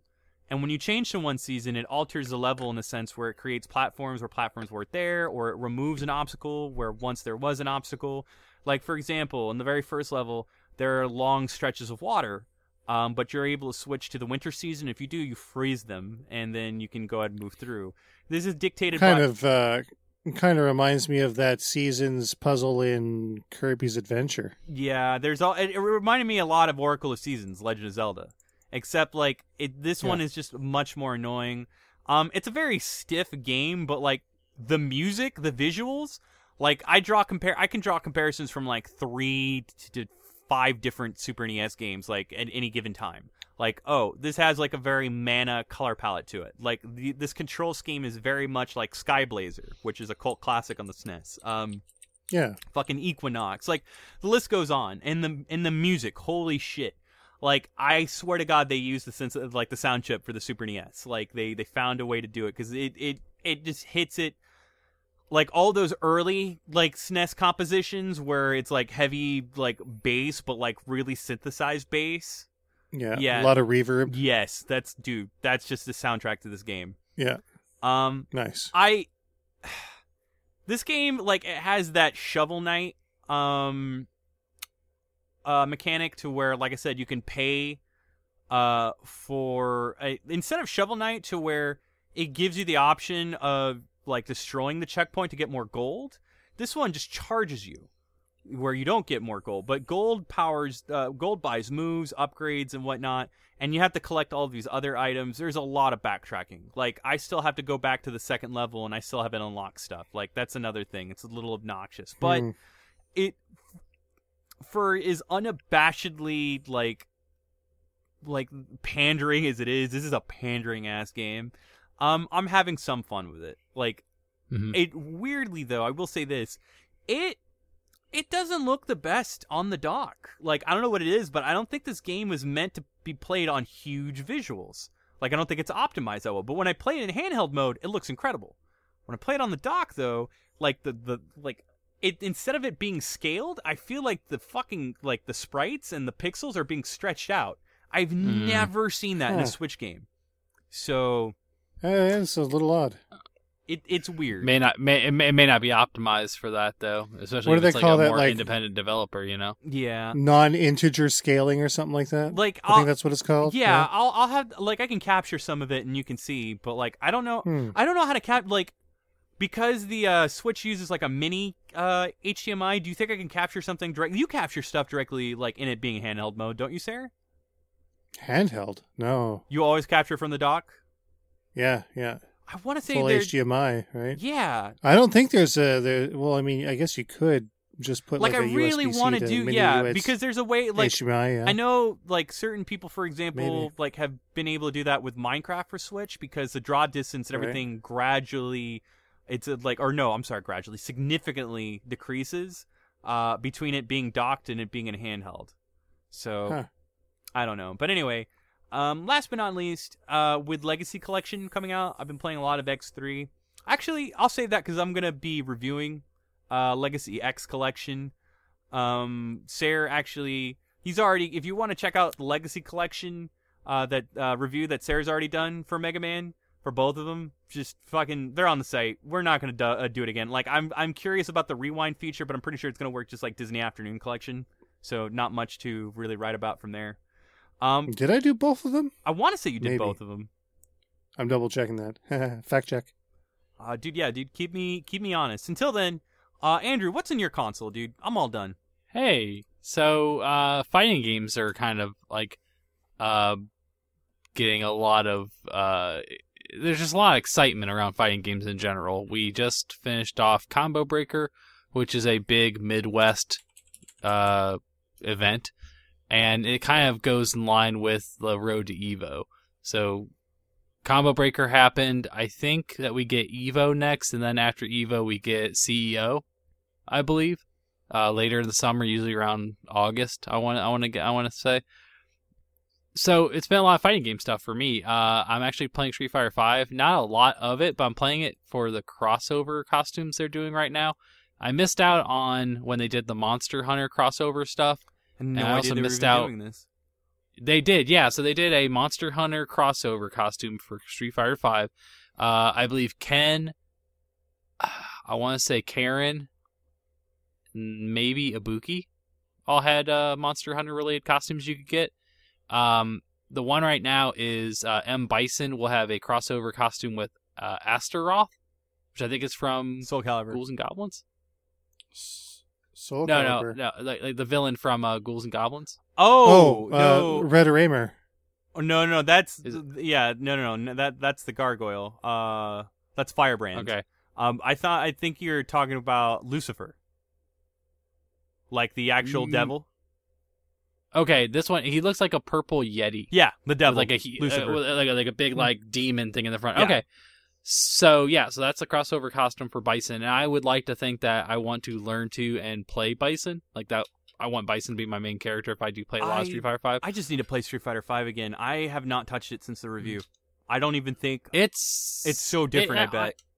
it, it, it gets better. I think with each season, I think they're adding more, they're doing more, and the characters are different enough to where it feels like okay, these are these are cool, interesting characters. Like you know, especially like with the announcement of Cody, uh, Sakura, and Falk, I think was her name, and, and Blanca for for season three. We also are going to get G, Sagat, and I think we're still. Who are we waiting on for season three? Blanca. Blanca's out. Oh, Blanca's out. Co- Cody's coming out, and then we'll get um, G and Sagat, and that'll be the last of season three. So, but I like the crossover costumes. They're they're fairly easy to get. You just have to be kind of persistent with playing every week, doing the extra battle mode. Essentially, you just have to beat the boss the first time. You can still do the And you- in-game currency and unlock all these characters, right? E- oh, like the DLC characters? Yeah. Probably, but it probably takes a shit ton of fight money to do it, and I don't have that kind of patience, so I just buy the season passes when they come out. Damn. Uh, but you can unlock pretty much everything with fight money, as far as I know. There may be like obviously with these crossover costumes, they're not unlockable with fight money. You actually have to do the prerequisites to unlock them Hmm. and they have they have a, a different part of the costume every week. So for four weeks they're doing this crossover costume for Bison, but you have to jump on every week, do your extra battle, get the piece of the costume, and then get all four pieces. Then you get it unlocked. Um, so I like that. You know, it, gives you a reason to kind of go back and play. I, I still need to finish the story mode because I never actually finished it. And there's a lot of stuff from like the new update when Arcade Edition came out that I want to do, but I just haven't got around to it. Um, but with I almost want to say combo fucking breaker happening. Fuck it and buy Arcade Edition. Just oh, you should. I mean, if you don't have any of the stuff already, yeah, Yeah, I don't. Uh, uh, e- even a repurchase just to get that content may not be a bad idea. Um, because each season pass I think is like twenty to thirty bucks a pop, if I had to guess. Uh, there's also the Capcom Pro Tour DLC that I really want to get because every year they do it to support the Capcom Por- Pro Tour, and you get like a special stage, you get special costumes. Like you know how I am about DLC. We've had this conversation in the past. I bought pretty much literally every costume in Street Fighter 4, and I haven't done it in 5 yet. I'm very happy that I haven't done it in 5, but I bought all the season passes. So I'm not. God, I haven't even picked up Infinity yet. Not since the review for that either. But like that, and that's already dropped. I believe Black Panther and Monster Hunter are already out. Oh yeah, they're all out, and Infinity is just it's it's kind of DOA. Really? Uh, Capcom's probably not going to support that game. Like it, it's not even going to be at Evo. Fuck. Yeah, yeah, it's not even at Evo. It's going to be like a side stage thing, like a a fan driven tournament. Like it's not even on main stage for Evo this year. Damn. Yeah, yeah, that that's it's kind of that. That's that usually, pretty rough. Usually, if it's not on main stage for Evo, it's kind of like okay, this game's not supported by the the powers that be when it comes to the fighting game community. Um, so yeah, playing playing Street Fighter Five here and there. Uh, we actually got into playing a bunch of Tekken Seven kind of recently. Uh, a buddy of mine was over and we were talking about it, and he's super into the lore of Tekken Seven, which I guess I never knew about this individual, but he's super into the storyline. And Tekken 7 is kind of cool because you can actually unlock all the cutscenes from the previous games. You can unlock artwork and all the stuff from all the previous games. So if you're into the story of Tekken, like Tekken 7's great for you because it has everything at your disposal. You can unlock and and and get all this content. Um, kind of like how we're getting the Street Fighter 30th anniversary. Actually, it's dropping as of the scoring tomorrow. Um, I just think it's kind of a cool thing if you're a Tekken fan. But the game itself still plays very well. I think Tekken 7's the best version of Tekken to come out. I love the rage arts. I think it's super accessible for new players, but the hardcore players can still pick something up and still get a lot out of it. Um, even my friend who hasn't played Tekken really since Tekken 3 and Tekken 4 is still able to pick up characters, still pick up combos that they were doing back on the PS2 days. So, yeah, it, it, it's been a lot of fighting games, but it's been really good. I'm just really excited about what's coming. You know, we got E3 coming up. We're probably to get a Mortal Kombat announcement pretty soon, hopefully. And uh, Soul Calibur's coming out at some point this year. Like, it's just a really good time to be a fighting game fan. There's a lot of cool stuff to jump into. And I think the games that were struggling when they got released, like Street Fighter and, um, in my opinion, even Injustice. I think when Injustice 2 came out, it wasn't the game I think everyone thought it was going to be. But with the DLC that's come out with the Turtles, Hellboy, all those characters, it's it's It's Been really doing come out pretty on its own. I still hold to Yeah. it being the like the best fighting game from last year. I really do. I, I if I I still hold true. I think Tekken Seven still, in my opinion, is like it, it- it's just I don't know compared to other Tekken games. I think it, it outshadows all of them, which is hard to do because I was a big fan of Tekken Tag one and two. Um, so yeah, it, it's cool, and I'm excited about what's coming. I'm excited about the new characters for uh, Street Fighter. I'm excited about a possible Mortal Kombat announcement. Soul Calibur, like it's all really good. That's the one that's Um, like God. That's the one that's just been so uh, subtle in the background in Soul Calibur, and it like it just keeps giving all the character reveals are just like Yeah, roster staples. one, one e- every two weeks they'll come out with a trailer like, oh, here's Yoshimitsu, Yoshimitsu or here's Astaroth. Ivy. Yeah, here are, Yeah, here are yeah. characters you know are going to be in this game. Yes, and they're going back to like the Soul Calibur one, you know, era. Like it's going back to like almost their original concept. It's not like because like Yoshimitsu in Tekken 7's like a fucking squid monster. It's the weirdest shit ever. So at least they're going back to like more of a traditional, you know, scaling back some of the craziness. Um, and I'm really excited about Geralt being in it. Like, love the Witcher series. To see him in a fighting game is on par with seeing like Commander Shepard in a fighting game for me. Like one of my favorite characters from my favorite one of my favorite series to be in a fighting game. Like that's huge. Like I would buy Soul Calibur just for that alone. And I think you'll see him probably pretty prominently on the cover art. I think you'll see a lot of advertising with him, kind of like Soul Calibur has done in the past with Street, um, Star Wars and other characters like that. I think he'll be a big part of their marketing for sure. So yeah, I that's about it for me. Just really excited about fighting games. Like I'm super. This this time of year is great for me because all the tournaments are happening, so it's a lot of fun. I think I you know I really want to hop into that too, and I want to get in on that. Like, I Mhm. I would like I said I was I was like nose deep into like all the now that like season three finished with KI. I was getting into the KI stuff, and then like KI also has like new story Yeah. content and all of its stuff. But I Mhm. I just felt like there's it's just weird like games that like used to command like such a commitment. The only thing I can and like even then we took a break from Pokemon Go and then like we started getting back on it with the Adventure Week and kind of like surfacing that, and then Community Day keeps uh, Community Day keeps us coming back. Um, but Yeah. Monster Hunter, God, I Monster Hunter went from like something I put on like every other night to just like I, it's because I can't I'm at that point where like I really can't play with myself and I need I need supportive uh players. I just yeah, Yeah. Like it, Phrasing. But I but I, I think that a lot of games like that, maybe not so much Monster Hunter, not yet, but I think like fighting games, the games you're discussing, it, it kind of all goes back to those games as services. Like it's a game you can come back to. Like I can actually go back to Street Fighter, have not played it for, I mean, a year Mhm. maybe, and go back and you still get something out of it because they're going to be constantly changing and refining and adding to it. So it's not like you have to like be too concerned about missing out or or coming back in and be like, well, the learning curve's too steep. I can't go back. Like you can always go back. And I think that's what a lot of these games are trying to incorporate now. Is that you can always go back and, and jump back into them and, and get something out of it. Yeah. Well, I'm gl- That's it for me. Yeah. I yeah, dude, believe me, when we saw the uh, reveal, I'm like, I really need to get back to the Street Fighter Five. I can't. I've been hearing like um, friend of the show, Molly EGM.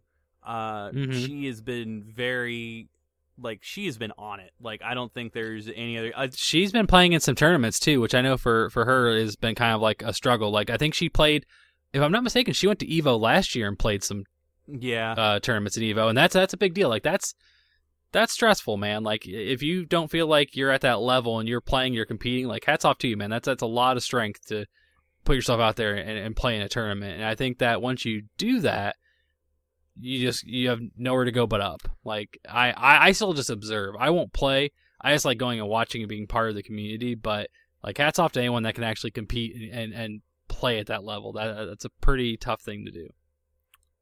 I I don't know. I I would like to go ahead and get back to one of those, but I'm glad you said because like I was thinking about giving uh, Infinity another go around, and then I probably thought better of it. I mean, unless Capcom pulls something out of their hat and and we get some you updates or something. that like the movie would do something for it, right? That Infinity War did something for it. uh I I don't know. I don't think so. I I know like some prominent people in the community like Maximilian has been streaming a lot of it again just to kind of like you know like uh Maybe benefit from that SEO. Maybe but even like uh even like people are like streaming a lot of Ultimate Marvel because of Deadpool and stuff like that. Like a lot of people are just going back to the old one. Yeah, You know what I mean? Like, like it's it's kind of getting more traction now because of the roster. The roster in this one in Infinite just isn't what it could have been. They should have really focused on a lot of obscure characters, and I'm sad they didn't. It's a bummer. bummer indeed. Sarah, what is in your Mhm. console, my dude? Uh, well, speaking of roguelikes, I've been playing a game for review called Sky Rogue, and um, it's like if you took uh, the kind of um, of well rogue light mechanics that you'd find in like a, a game like uh, uh, Binding of Isaac, for example, and you uh, threw it into like an Ace Combat setting. Just make And, everything uh, a basic- like, battle royale. Shit, yeah, dude. might as might as well. Yeah. Huh. Um, it's kind of notable in that it has two control schemes. Well, three technically. There's one where you can use the control pad, uh, tip, uh, typical of like your your standard like Ace Combat fare.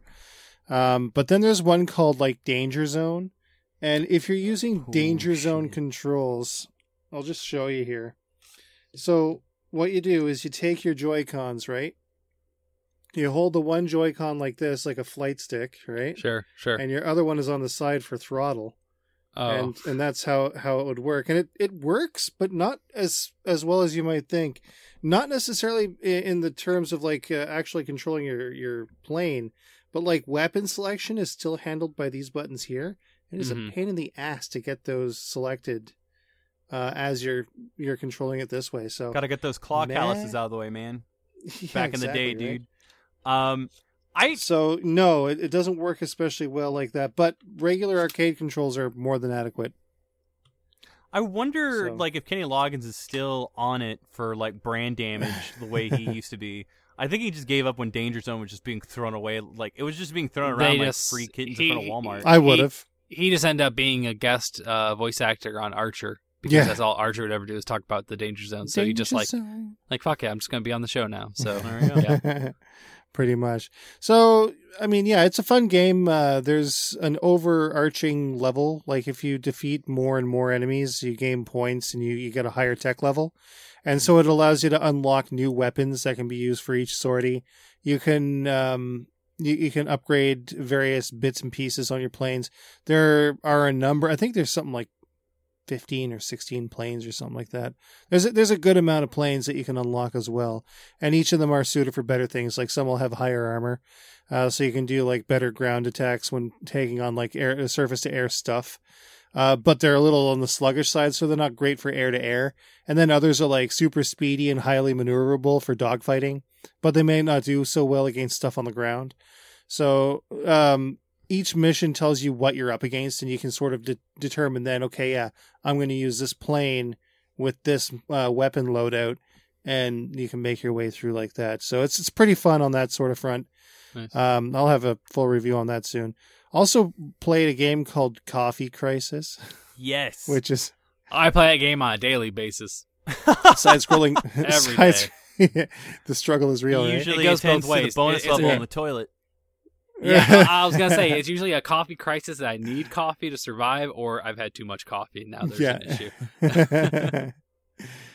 and so like yeah that that's it's a side scrolling beat 'em up kind of like streets of rage on a Oh, I totally certain thought it was a level shooter. there's aliens and no no it's totally a beat 'em up um and yeah like the character that i use uses a big sack of coffee uh, like coffee beans to like beat down his opponents but there's like interface issues like i can't tell how much health i've got i, I don't see anywhere on the screen that indicates that so that's a bit of a Hmm. problem A little bit. um, a little bit. Uh, I'm sure there's something I'm missing though, so I'll, I'll dig a little deeper and hopefully all, all will be explained by the time the review comes out. Um, but more importantly than all of that, uh, I recently got a uh, VGA box for my Sega Dreamcast, and I have been missing out. I've been super missing out. So VGA, oh, like the wait, was VGA Dreamcast display. output already? What's that? Oh, is is Dreamcast originally just like a? well, okay, so the Dreamcast supports do VGA. component? Okay, Um, it it, uh, it came out in like 1998 in Japan, right? Making it like 20 years old this year. okay. But the uh, the idea is is that uh, at the time, the best way to get you know ultimate high definition picture out of your stuff was VGA Mhm. because com- component wasn't a very common thing, and S video, while it was implemented in many sets at the time, uh, would only do an interlaced picture. So basically, uh, while while I did have a, an S video cable for like my streams and capture and stuff like that, getting VGA would produce a true um, uh, progressive scan picture. And I mean, even playing it on a modern computer screen is just fantastic. Everything is is much sharper than you'd expect something that's 20 years old to be. and you're doing your computer monitor like Tate. Yeah, I've got Like I've that? got Okay. uh, a couple of them that are already sort of uh, rotated the way they're supposed to, but I've got one that actually also rotates on its stand as well. Uh, it's a four to three aspect ratio, so it doesn't stretch stuff out either. Mhm. Uh, what I have noticed with a lot of the Tate uh, enabled games like Ikaruga and Under Defeat was that the, uh, the Tate image was squished a little bit, so it actually looked better on the uh, yeah. yeah, it actually looks better on the uh, the 16 to 9 because uh, it actually automatically crops a, a bunch of the screen off, uh, leaving the picture more or less natively displayed, which is nice. Mhm. Uh, that that was actually pretty pretty nifty. So yeah, playing under defeat in Ikaruga with uh, with the VGA cable was just insane. So um, you know we've we've been trying to get all of the uh, Sega Dreamcast shooting games released. Um, according to my list, which I've got up, I am missing two, 10, 10 uh, games to get all of the ones that were missing, and then another four to get a complete Japanese set. I was gonna say, are you gonna do even like the like the weird like after the fact releases? Like, wasn't Radiant like kind of like like a release like way after the Dreamcast's life kind of Hmm. thing. Radiant. I'm not sure if it's Radiant. It's it's uh it's like an R sounding name. Uh, someone with like like kind of like thick like Coke bottle Oh, glasses. Radirgy. Yeah, that was an Okay, official. that's what it was. that was an official release in 2006. Was it? Was Yeah. it really? The final game to be produced was Karous, which was by the same people. It was Milestone. It was released in a DVD case, and it came out in 2007.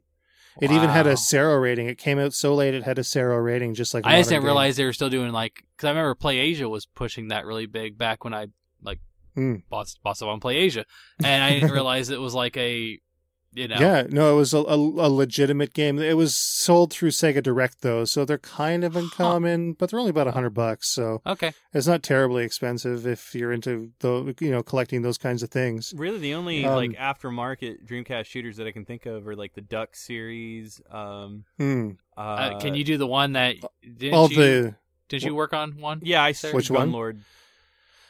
n- No, no, I worked one- the on one- Ghost Yeah. HD. oh no, yeah, you I- worked on one. Yeah, yeah. yeah. Sorry Yeah. about that. I I thought you meant like okay, yeah, yeah. yeah. It wasn't on Dreamcast though. It was like the uh, the modern system version of it. The the original Dreamcast version isn't very good. Uh, it was Okay, it was refined gotcha. to a much more playable state. okay Um, but yeah, um, anything by HuCast or NG Dev Team that started in 2009, I believe. Uh-huh Um, and from there, uh, they released more and more. I think the most uh, there's actually a couple of them coming out from uh, from a guy in Europe. I think he's out of France, and he's porting a couple of uh, of indie titles over to Dreamcast. cool. Uh, and one of them comes out, I think, next month, and then one towards the end of the year. So Yeah, that's going to be interesting. I'm in Holy talks. shit, dude! There's so many Nice, aftermarket like like people have already put Yeah. Cave Story on Dreamcast. People have put like I there there's uh, the reproduction market for Dreamcast. Uh, let me tell you, it's just as Yeah. insane as it is on the NES and Super NES. Like there's, I would. Uh, there, there's one called. Um, oh shit! What's it called? Geist Force. yeah, Uh, that but don't that's get that. one. Dude, don't. No, no, I am absolutely not because that is literally a bootleg. It's a Sega property that was not properly licensed, and so it doesn't count towards our goal. There's Mm-hmm. a very big difference between that and homebrew. Well, right, but even Yeah. a- aside from that, like it's just super unfinished. It, like I wouldn't even. Oh yeah, absolutely. No, um, It- but what's it really wasn't even created for. Well, it was cre- being created for the Dreamcast, but it was made for hardware that didn't exist yet, and the Dreamcast ended up not being what that game was being made for. Yeah. Mhm. Yeah. Um, I I would say uh if you can get like the one Dreamcast reproduction that I I encourage everybody to get, which I think it's totally safe to get, is Propeller Arena. Uh, just because like that was the game that was canceled because of 9/11. Um, it's a biplane, uh, like uh, essentially it involves a lot of Well, crashing like World War into II. buildings, like you know because of Uh, right. And I believe the stage actually also one of the stages is New York. Is New York? Yeah, Yeah, so that was see- that was the main reason why. Yeah. Which it's weird. You think they would? I mean, Yeah. just a sense of like, dude, back in that time, Great Balls of Fire was off the radio for a year because of like what had happened. So it was. Oh uh, yeah. yeah, yeah. Everybody.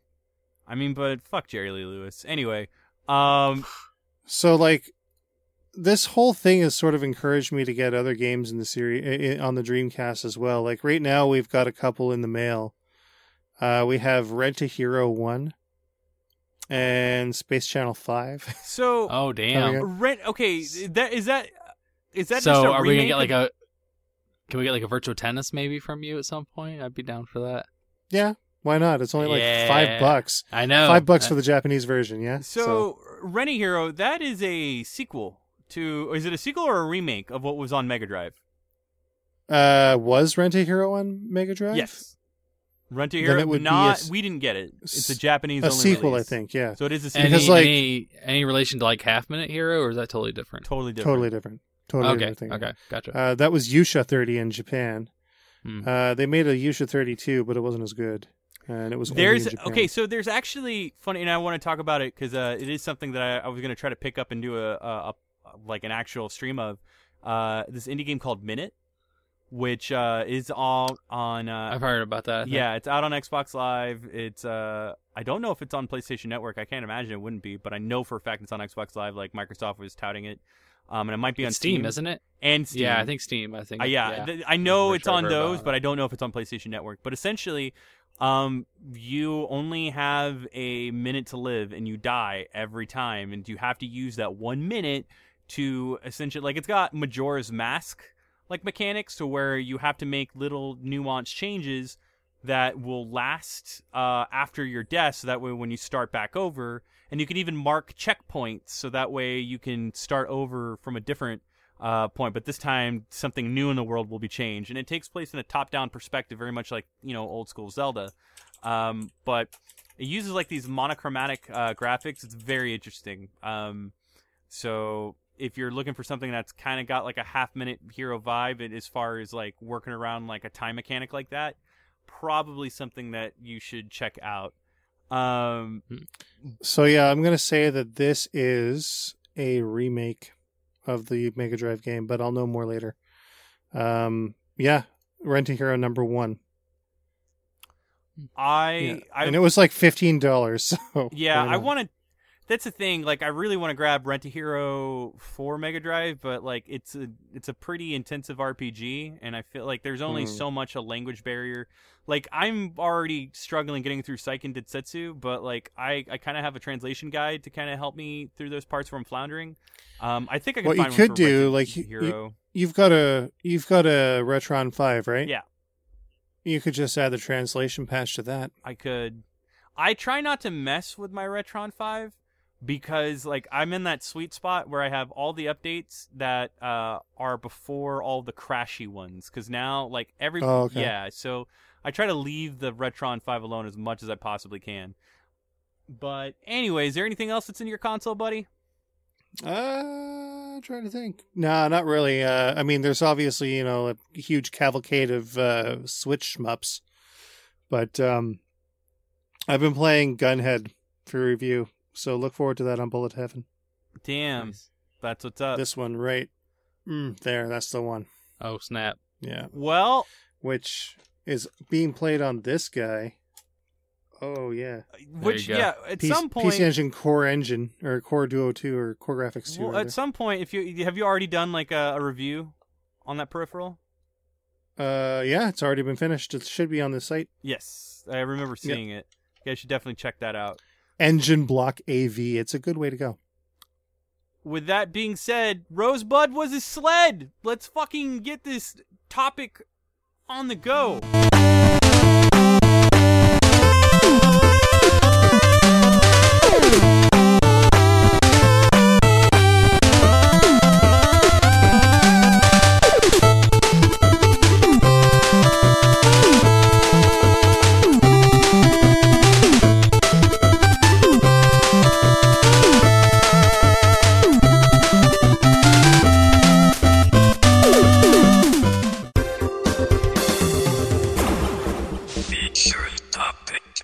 Did you just spoil? Uh, Citizen Kane. Uh, That's not a spoiler. Like, fucking. Rosebud. I I've heard that. Yeah, I don't know. Citizen Kane. Inde- Independence Day was the Citizen Kane of movies. Right. Welcome to Earth. I hear you. No. All right. Jesus Christ.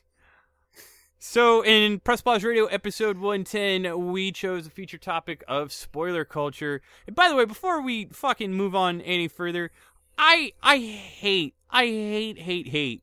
Like, I hate how, se- I hate it when things become self aware. And a prime example of this is on the packaging for uh, Dark Souls Remastered. Um, on the back of the box, it says the source of one of video games' most infamous references. Like it acknowledges that people say the Dark Souls of whatever the fuck. I hate that. Yeah. I hate Yeah. how self-aware. Like a meme is a meme when it's just like I, I think that's what it is. Memes like fatigue so quickly. and not just memes like even just people knowing what a meme is like once like the general population knew what a meme was that's when like memes weren't a good thing anymore like we spend all day just like back in the day of like 4chan like i mean 4chan is probably still around but i've not been there in a long time And you're better for but it. But just like looking uh yeah yeah fuck ooh, ooh, god bad don't ever go on b guys don't ever go on b uh, but yeah, just like you know back then, like there's like memes and like that whole like you know culture of being kind of in the know of that when no one else was, and and then once it became mainstream, you're like, okay, like this is obviously not something I want to be around anymore. And now, kind of like you said, it's the same with spoiler culture, which is such a weird thing for it to be a culture. Like, are you actively just trying to ruin someone's day by by exposing this, or what? what- this. This is a So so what thing. is so so so so what is your definition of spoiler culture? spoiler culture is essentially like purposely referring to obscure niche or otherwise like integral moments of a piece of media or or uh, like whether it be game film or literature for the sake of uh essentially putting across like uh some sort of um joke or or anecdote or or something of like even an analogy just for the sake of of using it and and essentially propping it on the context of like one's knowing something of that but broadcasting it in a in a forum that may not know what you're talking about and by virtue of being exposed to whatever you used to Mhm. i- i- in that reference have now ruined that material for said person like when, if if they get to it after the fact, yeah. exactly like and Uh-huh. and again there can be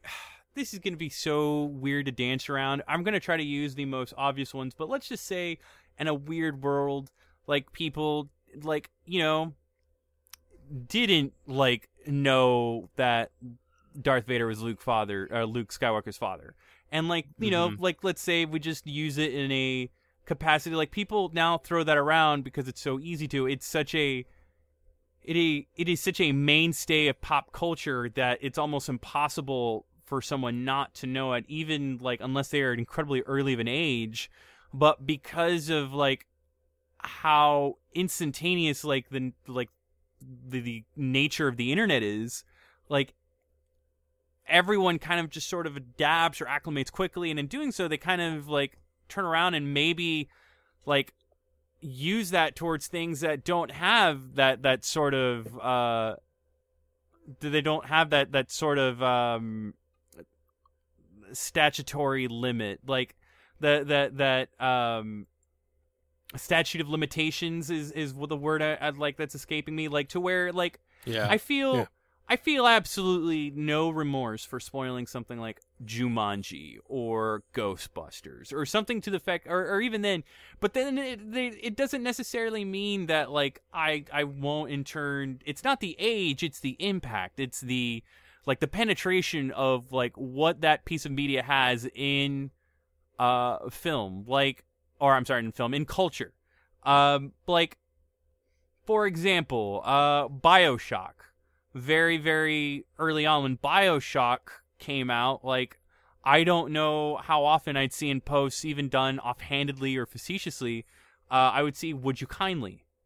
And, like, and Mhm. even then, like, Yep. it may not seem like much of a spoiler, but it immediately provokes, like, some, like, for someone who may not understand or some talking point, like, to the point where somebody would, like, see that. And again, that was the most subtle of spoilers. To call that a spoiler, that'd be arguable. But then you see something like Infinity War, where within three days of that fucking movie dropping in box office, like, there are things disintegrating everywhere. There are uh-huh.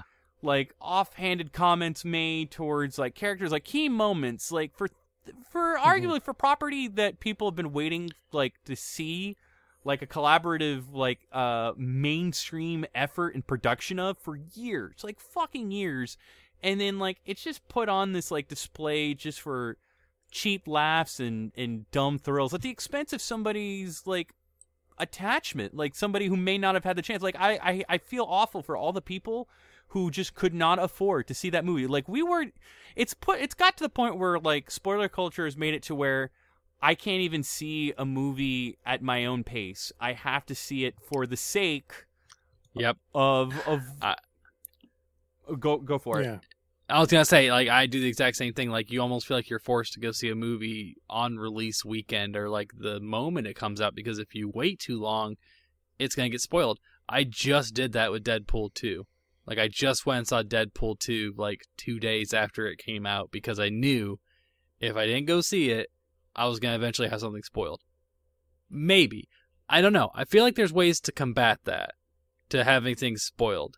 I I think it's S- Sometimes there's not though, because remember Okay. uh, quite a few uh, years back when uh, Harry Potter was a huge thing, and Mm-hmm. uh, that that group of people went around. Like I guess the uh, the book leaked at some point, and people waiting in line to buy the book before it had even come out. They, and that's just they straight gotta up spoil, shitty. like- That's like just that straight is up shitty. garbage. I got Yeah, Force But yeah. Awakens spoiled That for is me. that is opening night. toxic. That's toxic shit. I got Force Yeah. Awakens spoiled for me opening night. The big moment in Force Awakens that was spoiled for me like an hour. Like it's to the point where like people have to like, and, y- and you, you could say that Andrew to where like you know it's at the discretion of those who choose to whether or not to give themselves the blackout to any sort of uh-huh. potential avenue of compromise. But like, really, like you think we we come to a point where we don't have to like go through such a fucking like such an archaic exercise of like making ourselves blind, deaf, and dumb just so that way mm. we can make it like and it's funny that you mentioned Deadpool too because I didn't watch it uh but I'm planning to. And then somebody told me if you want to see Logan and you want that to be pure you better see it because Deadpool 2 like Yes. spoils it heavily. And like it's Mhm. fun like you know what I mean? Like it's it's almost like what is the unofficial moratorium that you can give? Like because at, at that point i don't want to be mad at that because like logan's already been out for what two years three years? In that Roughly, realm? Like how long do you give something the gestate before it's even fair game to talk about? Like Mm-hmm. it it's just a matter of like where I think people like I think it's become a culture of doing so because there's two things. There's two things I think bred from this. It's the it's the sense of elitism, knowing that you hold like the chips in your hand and that like you it you control someone's feelings and and no matter how silly or trite that may sound like some of these people like some of these properties are very special and to do something like that. Like even then like i think it would be silly as fuck for anybody to say like there, there's just little things like super mario odyssey. I you know to spoil something that happens narratively whatever. Like i could give a fuck Mhm. less. You spoil a secret world or a secret little surprise which happened. It happened immediately. And like we even i i didn't even realize we accidentally spoiled something for a few people to where like they didn't realize it. And i and i apologized and said you know it's kind of too late for us to go back on that. Um in our banner if you know what i'm talking about uh for our golden zonkies. I had no idea that like we had Uh. spoiled something. Um but it's just gotten to the point where i think it's elitism and just like the need to troll or the need to antagonize is like also like it's so easy to do that. But like it also kind of stems back to like what defines a spoiler? Like what would you guys define as a spoiler? Because like i mean something that is inherent you'd imagine is a spoiler. Like for example is it a spoiler for me to say that there's a secret world in super mario odyssey? When every Mario game preceding before it, with the exception of like the early Super Mario Brothers games, had a secret world. Super Mario World, Super Mario uh fucking Galaxy, Super Mario I I want to say even to an extent 64 had its own secrets. Mhm. Fucking Sunshine Yeah. had its own secrets. Like when you It, it, it's like the difference between a mild and a major spoiler. Like I would Yeah. consider this like a, a secret world a, a mild spoiler. Like you're not gonna break someone's heart. You're not gonna s- spoil someone's day by revealing that. but, But, when if you, you say reveal a mild, big, you're already inferring that there's going to be some kind of damage done, right? Hmm. I mean, yes, but I almost feel like it's like the reaction to that spoiler is what would constitute it being a big deal or not. I think if if you were to see this moment or experience this moment, you go, "Whoa," and then you spoil that moment. That's that's when you're kind of like taking that away from somebody. I wouldn't necessarily be like, "Oh, wow, secret world," like you know, but maybe what was in that secret world would be the big thing, you know, the big reveal. Um, yeah, I would say like there's there's a difference between spoilers and intrigue. So like if you say yeah, there's a secret world in, Mar- in Super Mario Brothers, and you know that would intrigue me. I'm like, oh really? Like how how would you go Mm. about that, right? But like if it contained like a defining element that would make it part of the whole point of the experience, like a, a critical cl- uh, plot point, or you know, just like a plot twist, or something that would uh, that would otherwise diminish in, in terms of impact. Uh, you know, uh, uh, by having it being told to you versus finding it out for yourself. Mhm. I think that that's the difference between the two. Yeah, it almost seems like a, a mild spoiler would be like a selling point. You know, like you like I want to entice you on playing this or experiencing this. So here's some things that might be cool. But Yeah. it wouldn't be like I tell you the ending. Like, man, you should really go watch this movie. This is what happens at the end. It's normally not how you pitch something to Hmm. someone. You know, Like not leading normally. someone with the carrot versus eating the carrot for them. Right. Yeah, exactly. I've already had the carrot. This is what it tastes like. It was delicious. yeah. and like it's, it's just gotten to the point where like Yeah. this this has made its way into advertisements like i mean some people even argue like trailers used to be so innocuous in like just giving you kind of a taste of what to expect but now Uh huh. like because everything like everything that we digest is so we absorb everything so quickly that if we're given too much or too little we're not given enough or we're given so much and then like the experience can even ruin it for some so like people swear off like it's it's just it's so it's so But weird even but even trailers now are doing that, and they know that that's what people are expecting. They expect that people will watch a trailer, and gonna be like, "Oh shit!" Like they gave away almost the whole movie in that trailer. So now they're doing trailers of things that I don't know if it's actually a spoiler. I won't say a specific movie, but they'll do movie trailers, and then that thing doesn't happen in the movie. They do it to throw you off. They do it purposely for you to expect, oh, this is gonna happen because it's in the trailer, right? No, it wasn't even the trailer. It wasn't even the movie. It's like they do it purposely to mislead you, to That make you think reminds- something's gonna happen, then it doesn't happen. Kind of reminds me of the advertising for um, for uh, Legend of Zelda: Ocarina of Time. hmm Uh, there was one particular cut that uh, they showed in place of like one of those great fairies that ended up in the final game. Instead of that, there was like this giant angel looking uh, uh, model. hmm Never, never in the game, and I was like, "What is that?" Never saw it in the game. I'm like, "Where did it go?" i'm trying to think of there are Mhm. certain games that actually have screenshots on the back of the box like super mario brothers 3 it has a screenshot on the back of a box of a level that is not in the game uh, UN Squadron used the uh, arcade screenshots rather than Super NES. Yeah, there's um there's a lot of beta screenshots that, that aren't there. And like I don't know if they're done for that intention. I think they're just like lazy placeholders that like don't Yeah.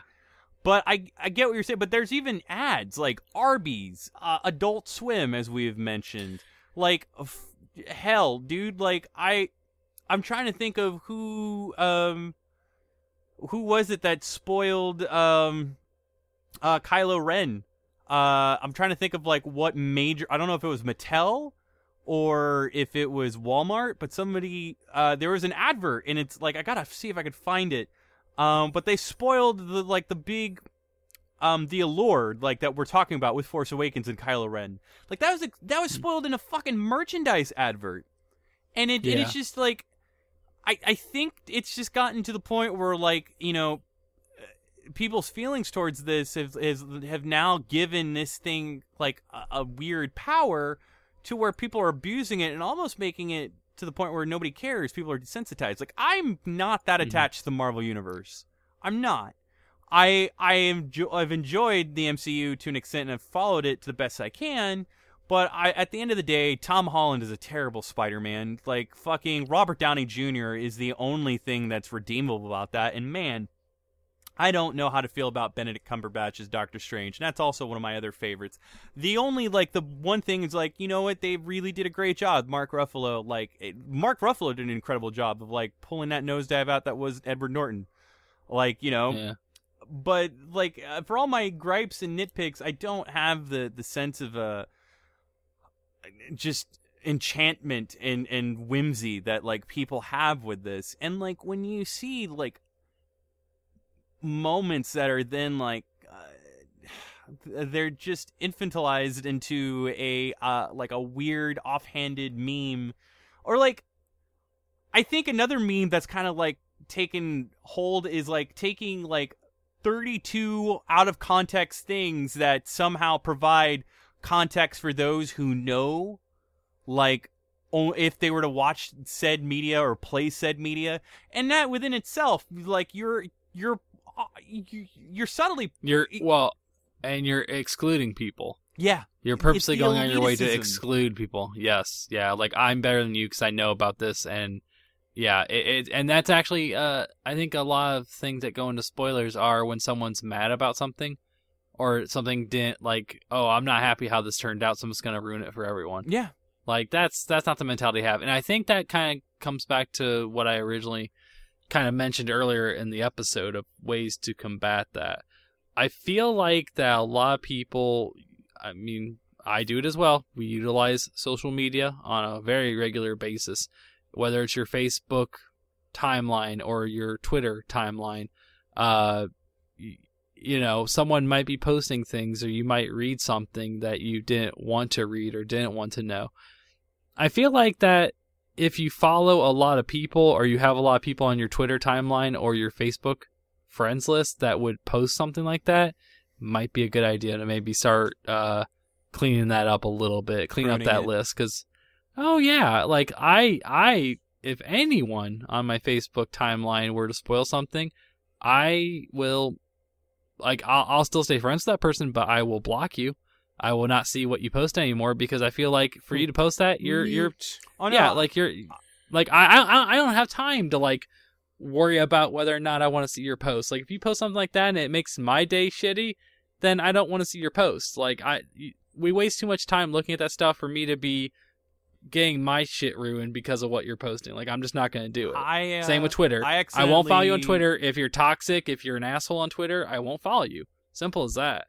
Cuz that's I think if you do something like that, you're you're an asshole. I accidentally spoiled Royal Rumble one year, and uh, I like I, I, was I've had people that do that too. They'll they'll post something like you know a, a sports game or something that like I'm not gonna watch because I have to watch the replay, and they post like who won. It's like, come on, man.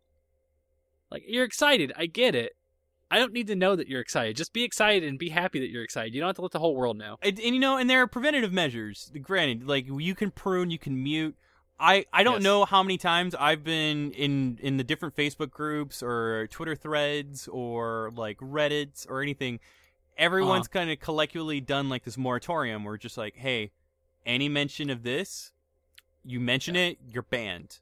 You or or like or you were saying like if you're like on Twitter like hey just so you know I'm gonna be posting a lot about this wrestling pay per view if you're not a wrestling fan mute me now and come back later like they will give you a heads up like I'm gonna be posting about this stuff be forewarned like at least give someone a heads up there there are actions that you can take to sure make it better. I think the point is is don't don't add to it. Do not contribute to it. As much as it may sound, especially like I think what it is people get swept up in it when they feel like they can be included in it.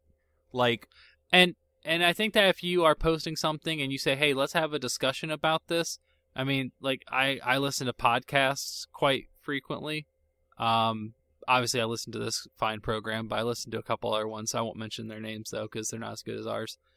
uh, but they will say like, "Hey, or here's our spoiler cast." Like, I'm just not going to download that episode, or sometimes it's even on a separate feed, so it's not coming up in my normal feed of that normal show because they know not everyone's going to be able to access this. Not everyone's going to be able to listen to this, so why include it? Same with like a Facebook post. They'll put, "Hey, we're going to talk about this. Here's some spoilers. Don't don't jump into these comments if you haven't, you know. I think if you're proactive about giving someone a heads up, then hey, good like I would even forgive you if you spoiled something on accident as long as you've been pretty proactive about trying to avoid that in the past. Like I won't hate on you if you let something slip. It happens. We make mistakes. But if you're actively putting it just to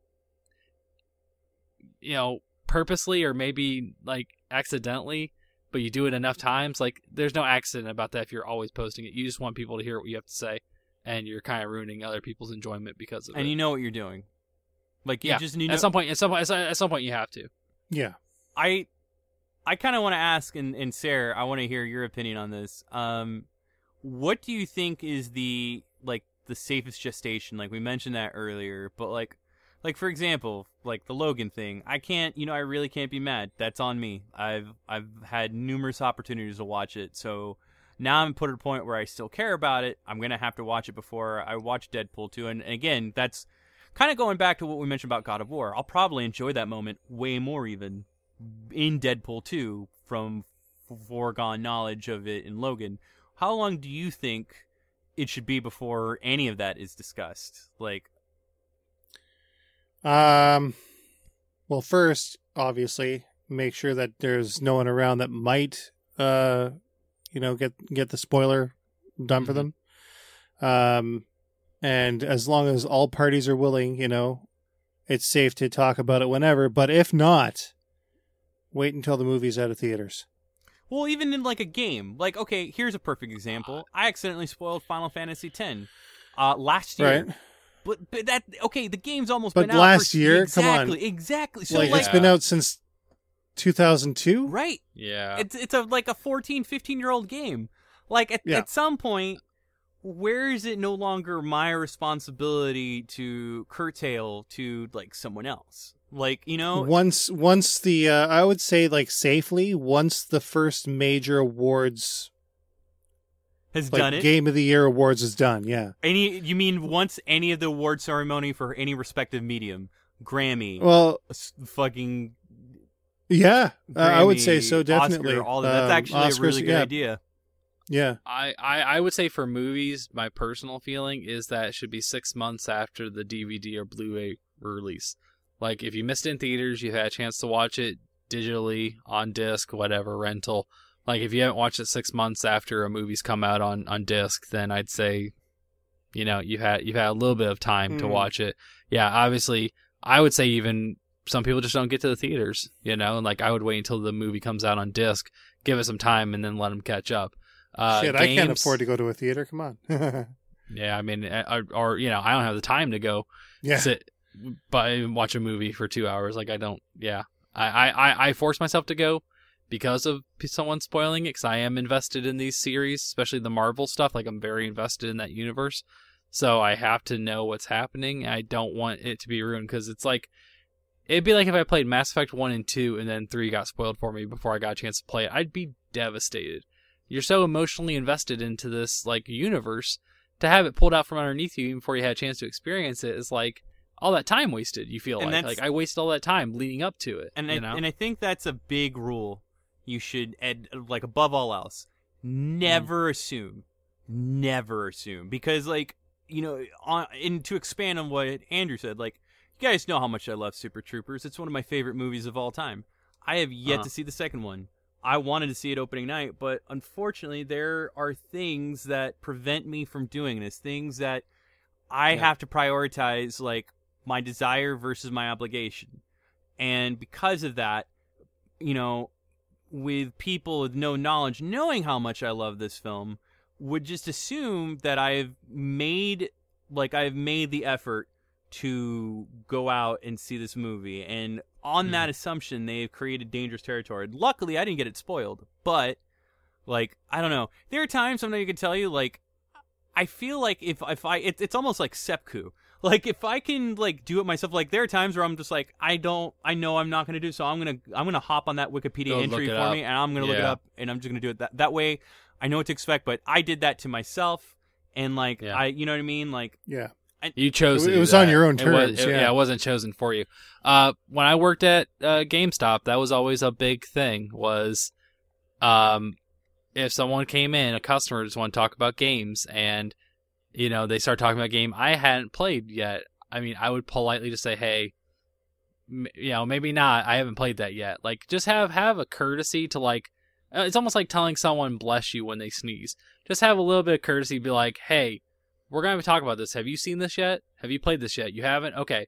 Let's go have a discussion over here where we're out of earshot of this individual. Like, just just have a common courtesy, be like, hey, did you watch that movie already, or did you play this?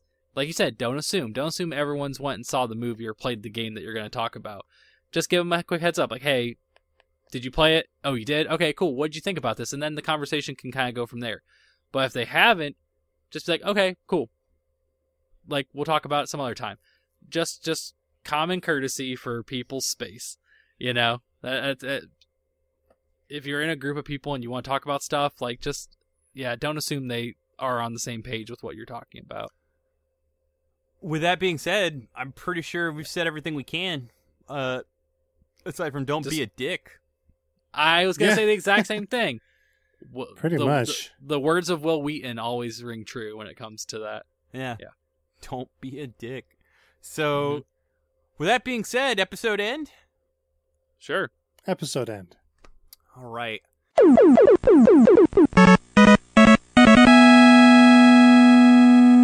Now we're gonna spoil all the movies that. Oh, dude. like, PPR spoiler cast. um, We, I mean, it's been a minute since we did a spoiler cast. What was the last one we did? What do you think? I don't think you mean like a games club. Yeah, Games Club is like our spoiler cast. Yeah. like Uh, Bioshock. we, maybe? dude, we have not done a games club in forever. Yeah, I don't know what Been the last minute. games club is. but I think actually it was Wolf Among Us. oh we yeah, should yeah. do I think you're a right. games club for the upcoming Penguin Wars. I- That's what we should do. What's a Penguin Wars? Penguin, movie? it's a remake of a Famicom game. Oh, I know you're getting it, George. Uh, I am because I love that dumb game. No, I, I actually really want to do a games club of Phantom Pain. Um, because I feel like me personally, it'll Like, give right. me a excuse to play it because I've played Yeah. through a lot of it. Yeah. Um, It should be cheap now. Oh, I have it. yeah. Oh, I mean, uh, you, ever almost everyone got it for free if they had gold or plus at some point. Yeah, but like no, I I bought it. We even ca- we were planning to trying to do a play play for it, like a quick like one off, just so we can show it off. We were trying to show off Outer Heaven gameplay or whatnot, but it got lost among Mhm. all the other stuff we still need to do. Um, but anyway, episode 110 of Press Pause Radio is here. If you like what you listen to, you can definitely give us a subscribe on iTunes, as well as you can also give us a subscribe to on t- uh, Stitcher, uh, Scatter Radio, uh, and again, SoundCloud is still temporarily down, but uh, we will get that up uh, shortly. We will also be on Spotify very soon. Feed was out, but it was not working, so I did not broadcast it yet. Apologies. It's still a work in progress because I need to figure out what's going on with our RSS feed. But you can also subscribe to that. Also, uh, we are currently on YouTube at youtube.com slash PPR broadcast where you can check out uh, Press Pause video video uh, podcasts that uh, we dive into subjects, as well as also Play Play, where we do uh, short, quick look styled uh, Let's Plays, and we've even got some super plays and some other cool stuff, some trailers, some other video uh, content for you to digest, and more down the pipeline that we have planned. You can also come to our website. Uh, check out editorial features, and you can check out some of our other video features, including Bullet Heaven. Sarah, what can you find on Bullet Heaven? Well, uh, over on the Studio Mudprints channel, uh, youtube.com slash Saraxer, you'll be able to find uh, all new episodes of Bullet Heaven, as well as uh, other video features like Mudprints Unboxes and Game Quest. We actually just wrapped up the PlayStation Portable Game Quest after obtaining every physically released PSP shoot 'em up that has been made worldwide. Uh, and now we're focusing on the Sega Dreamcast, so that's going to be an interesting follow up, I'm sure. Um, episode 210 of Bullet Heaven was recently released, featuring. Oh, what did I do? Um, let me double check that. Uh, Hyper Sentinel. Ah, yes, featuring Hyper Sentinel from Huey Games, uh, which uh, is a f- uh, spiritual successor to an old game on the Commodore 64 called Uridium. Uh, so be sure to check that out. Um, episode 211 is in the works, featuring Gunhed, and then more will uh, will be released uh, as time goes on. Um, and yeah, we are making an effort to do more more stuff outside of the Nintendo shmup. I mean Nintendo Switch. So uh, look forward to that. We're also uh, going to be streaming stuff uh, soon at uh, twitch.com slash presspause radio. Uh, we have some Twitches, uh, Twitch features that we have in the works. Uh, one of them is uh, me and my girlfriend Val. Uh, we will be playing through uh, the same game twice, uh, through the original and uh, through the uh, remaster. We have some uh, feature names that we're workshopping right now. We had Ourcade, which I w- would would have loved, but unfortunately was taken.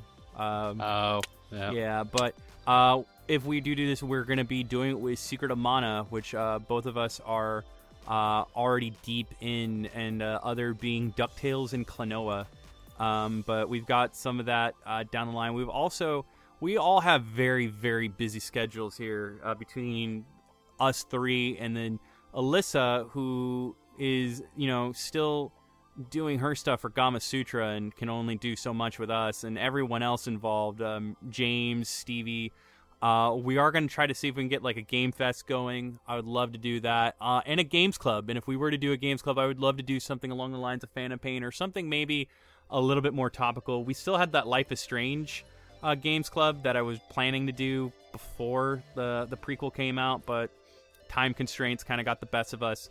Um, we are still kind of thinking of what movie to do a commentary for for our ninth anniversary, but we kind of thought maybe if we just put that off hold and kind of get planning together now for our 10th anniversary, it'd probably be more prudent to our interests and give us a lot of time and more to do and work with. So I think that's the route we're heading in.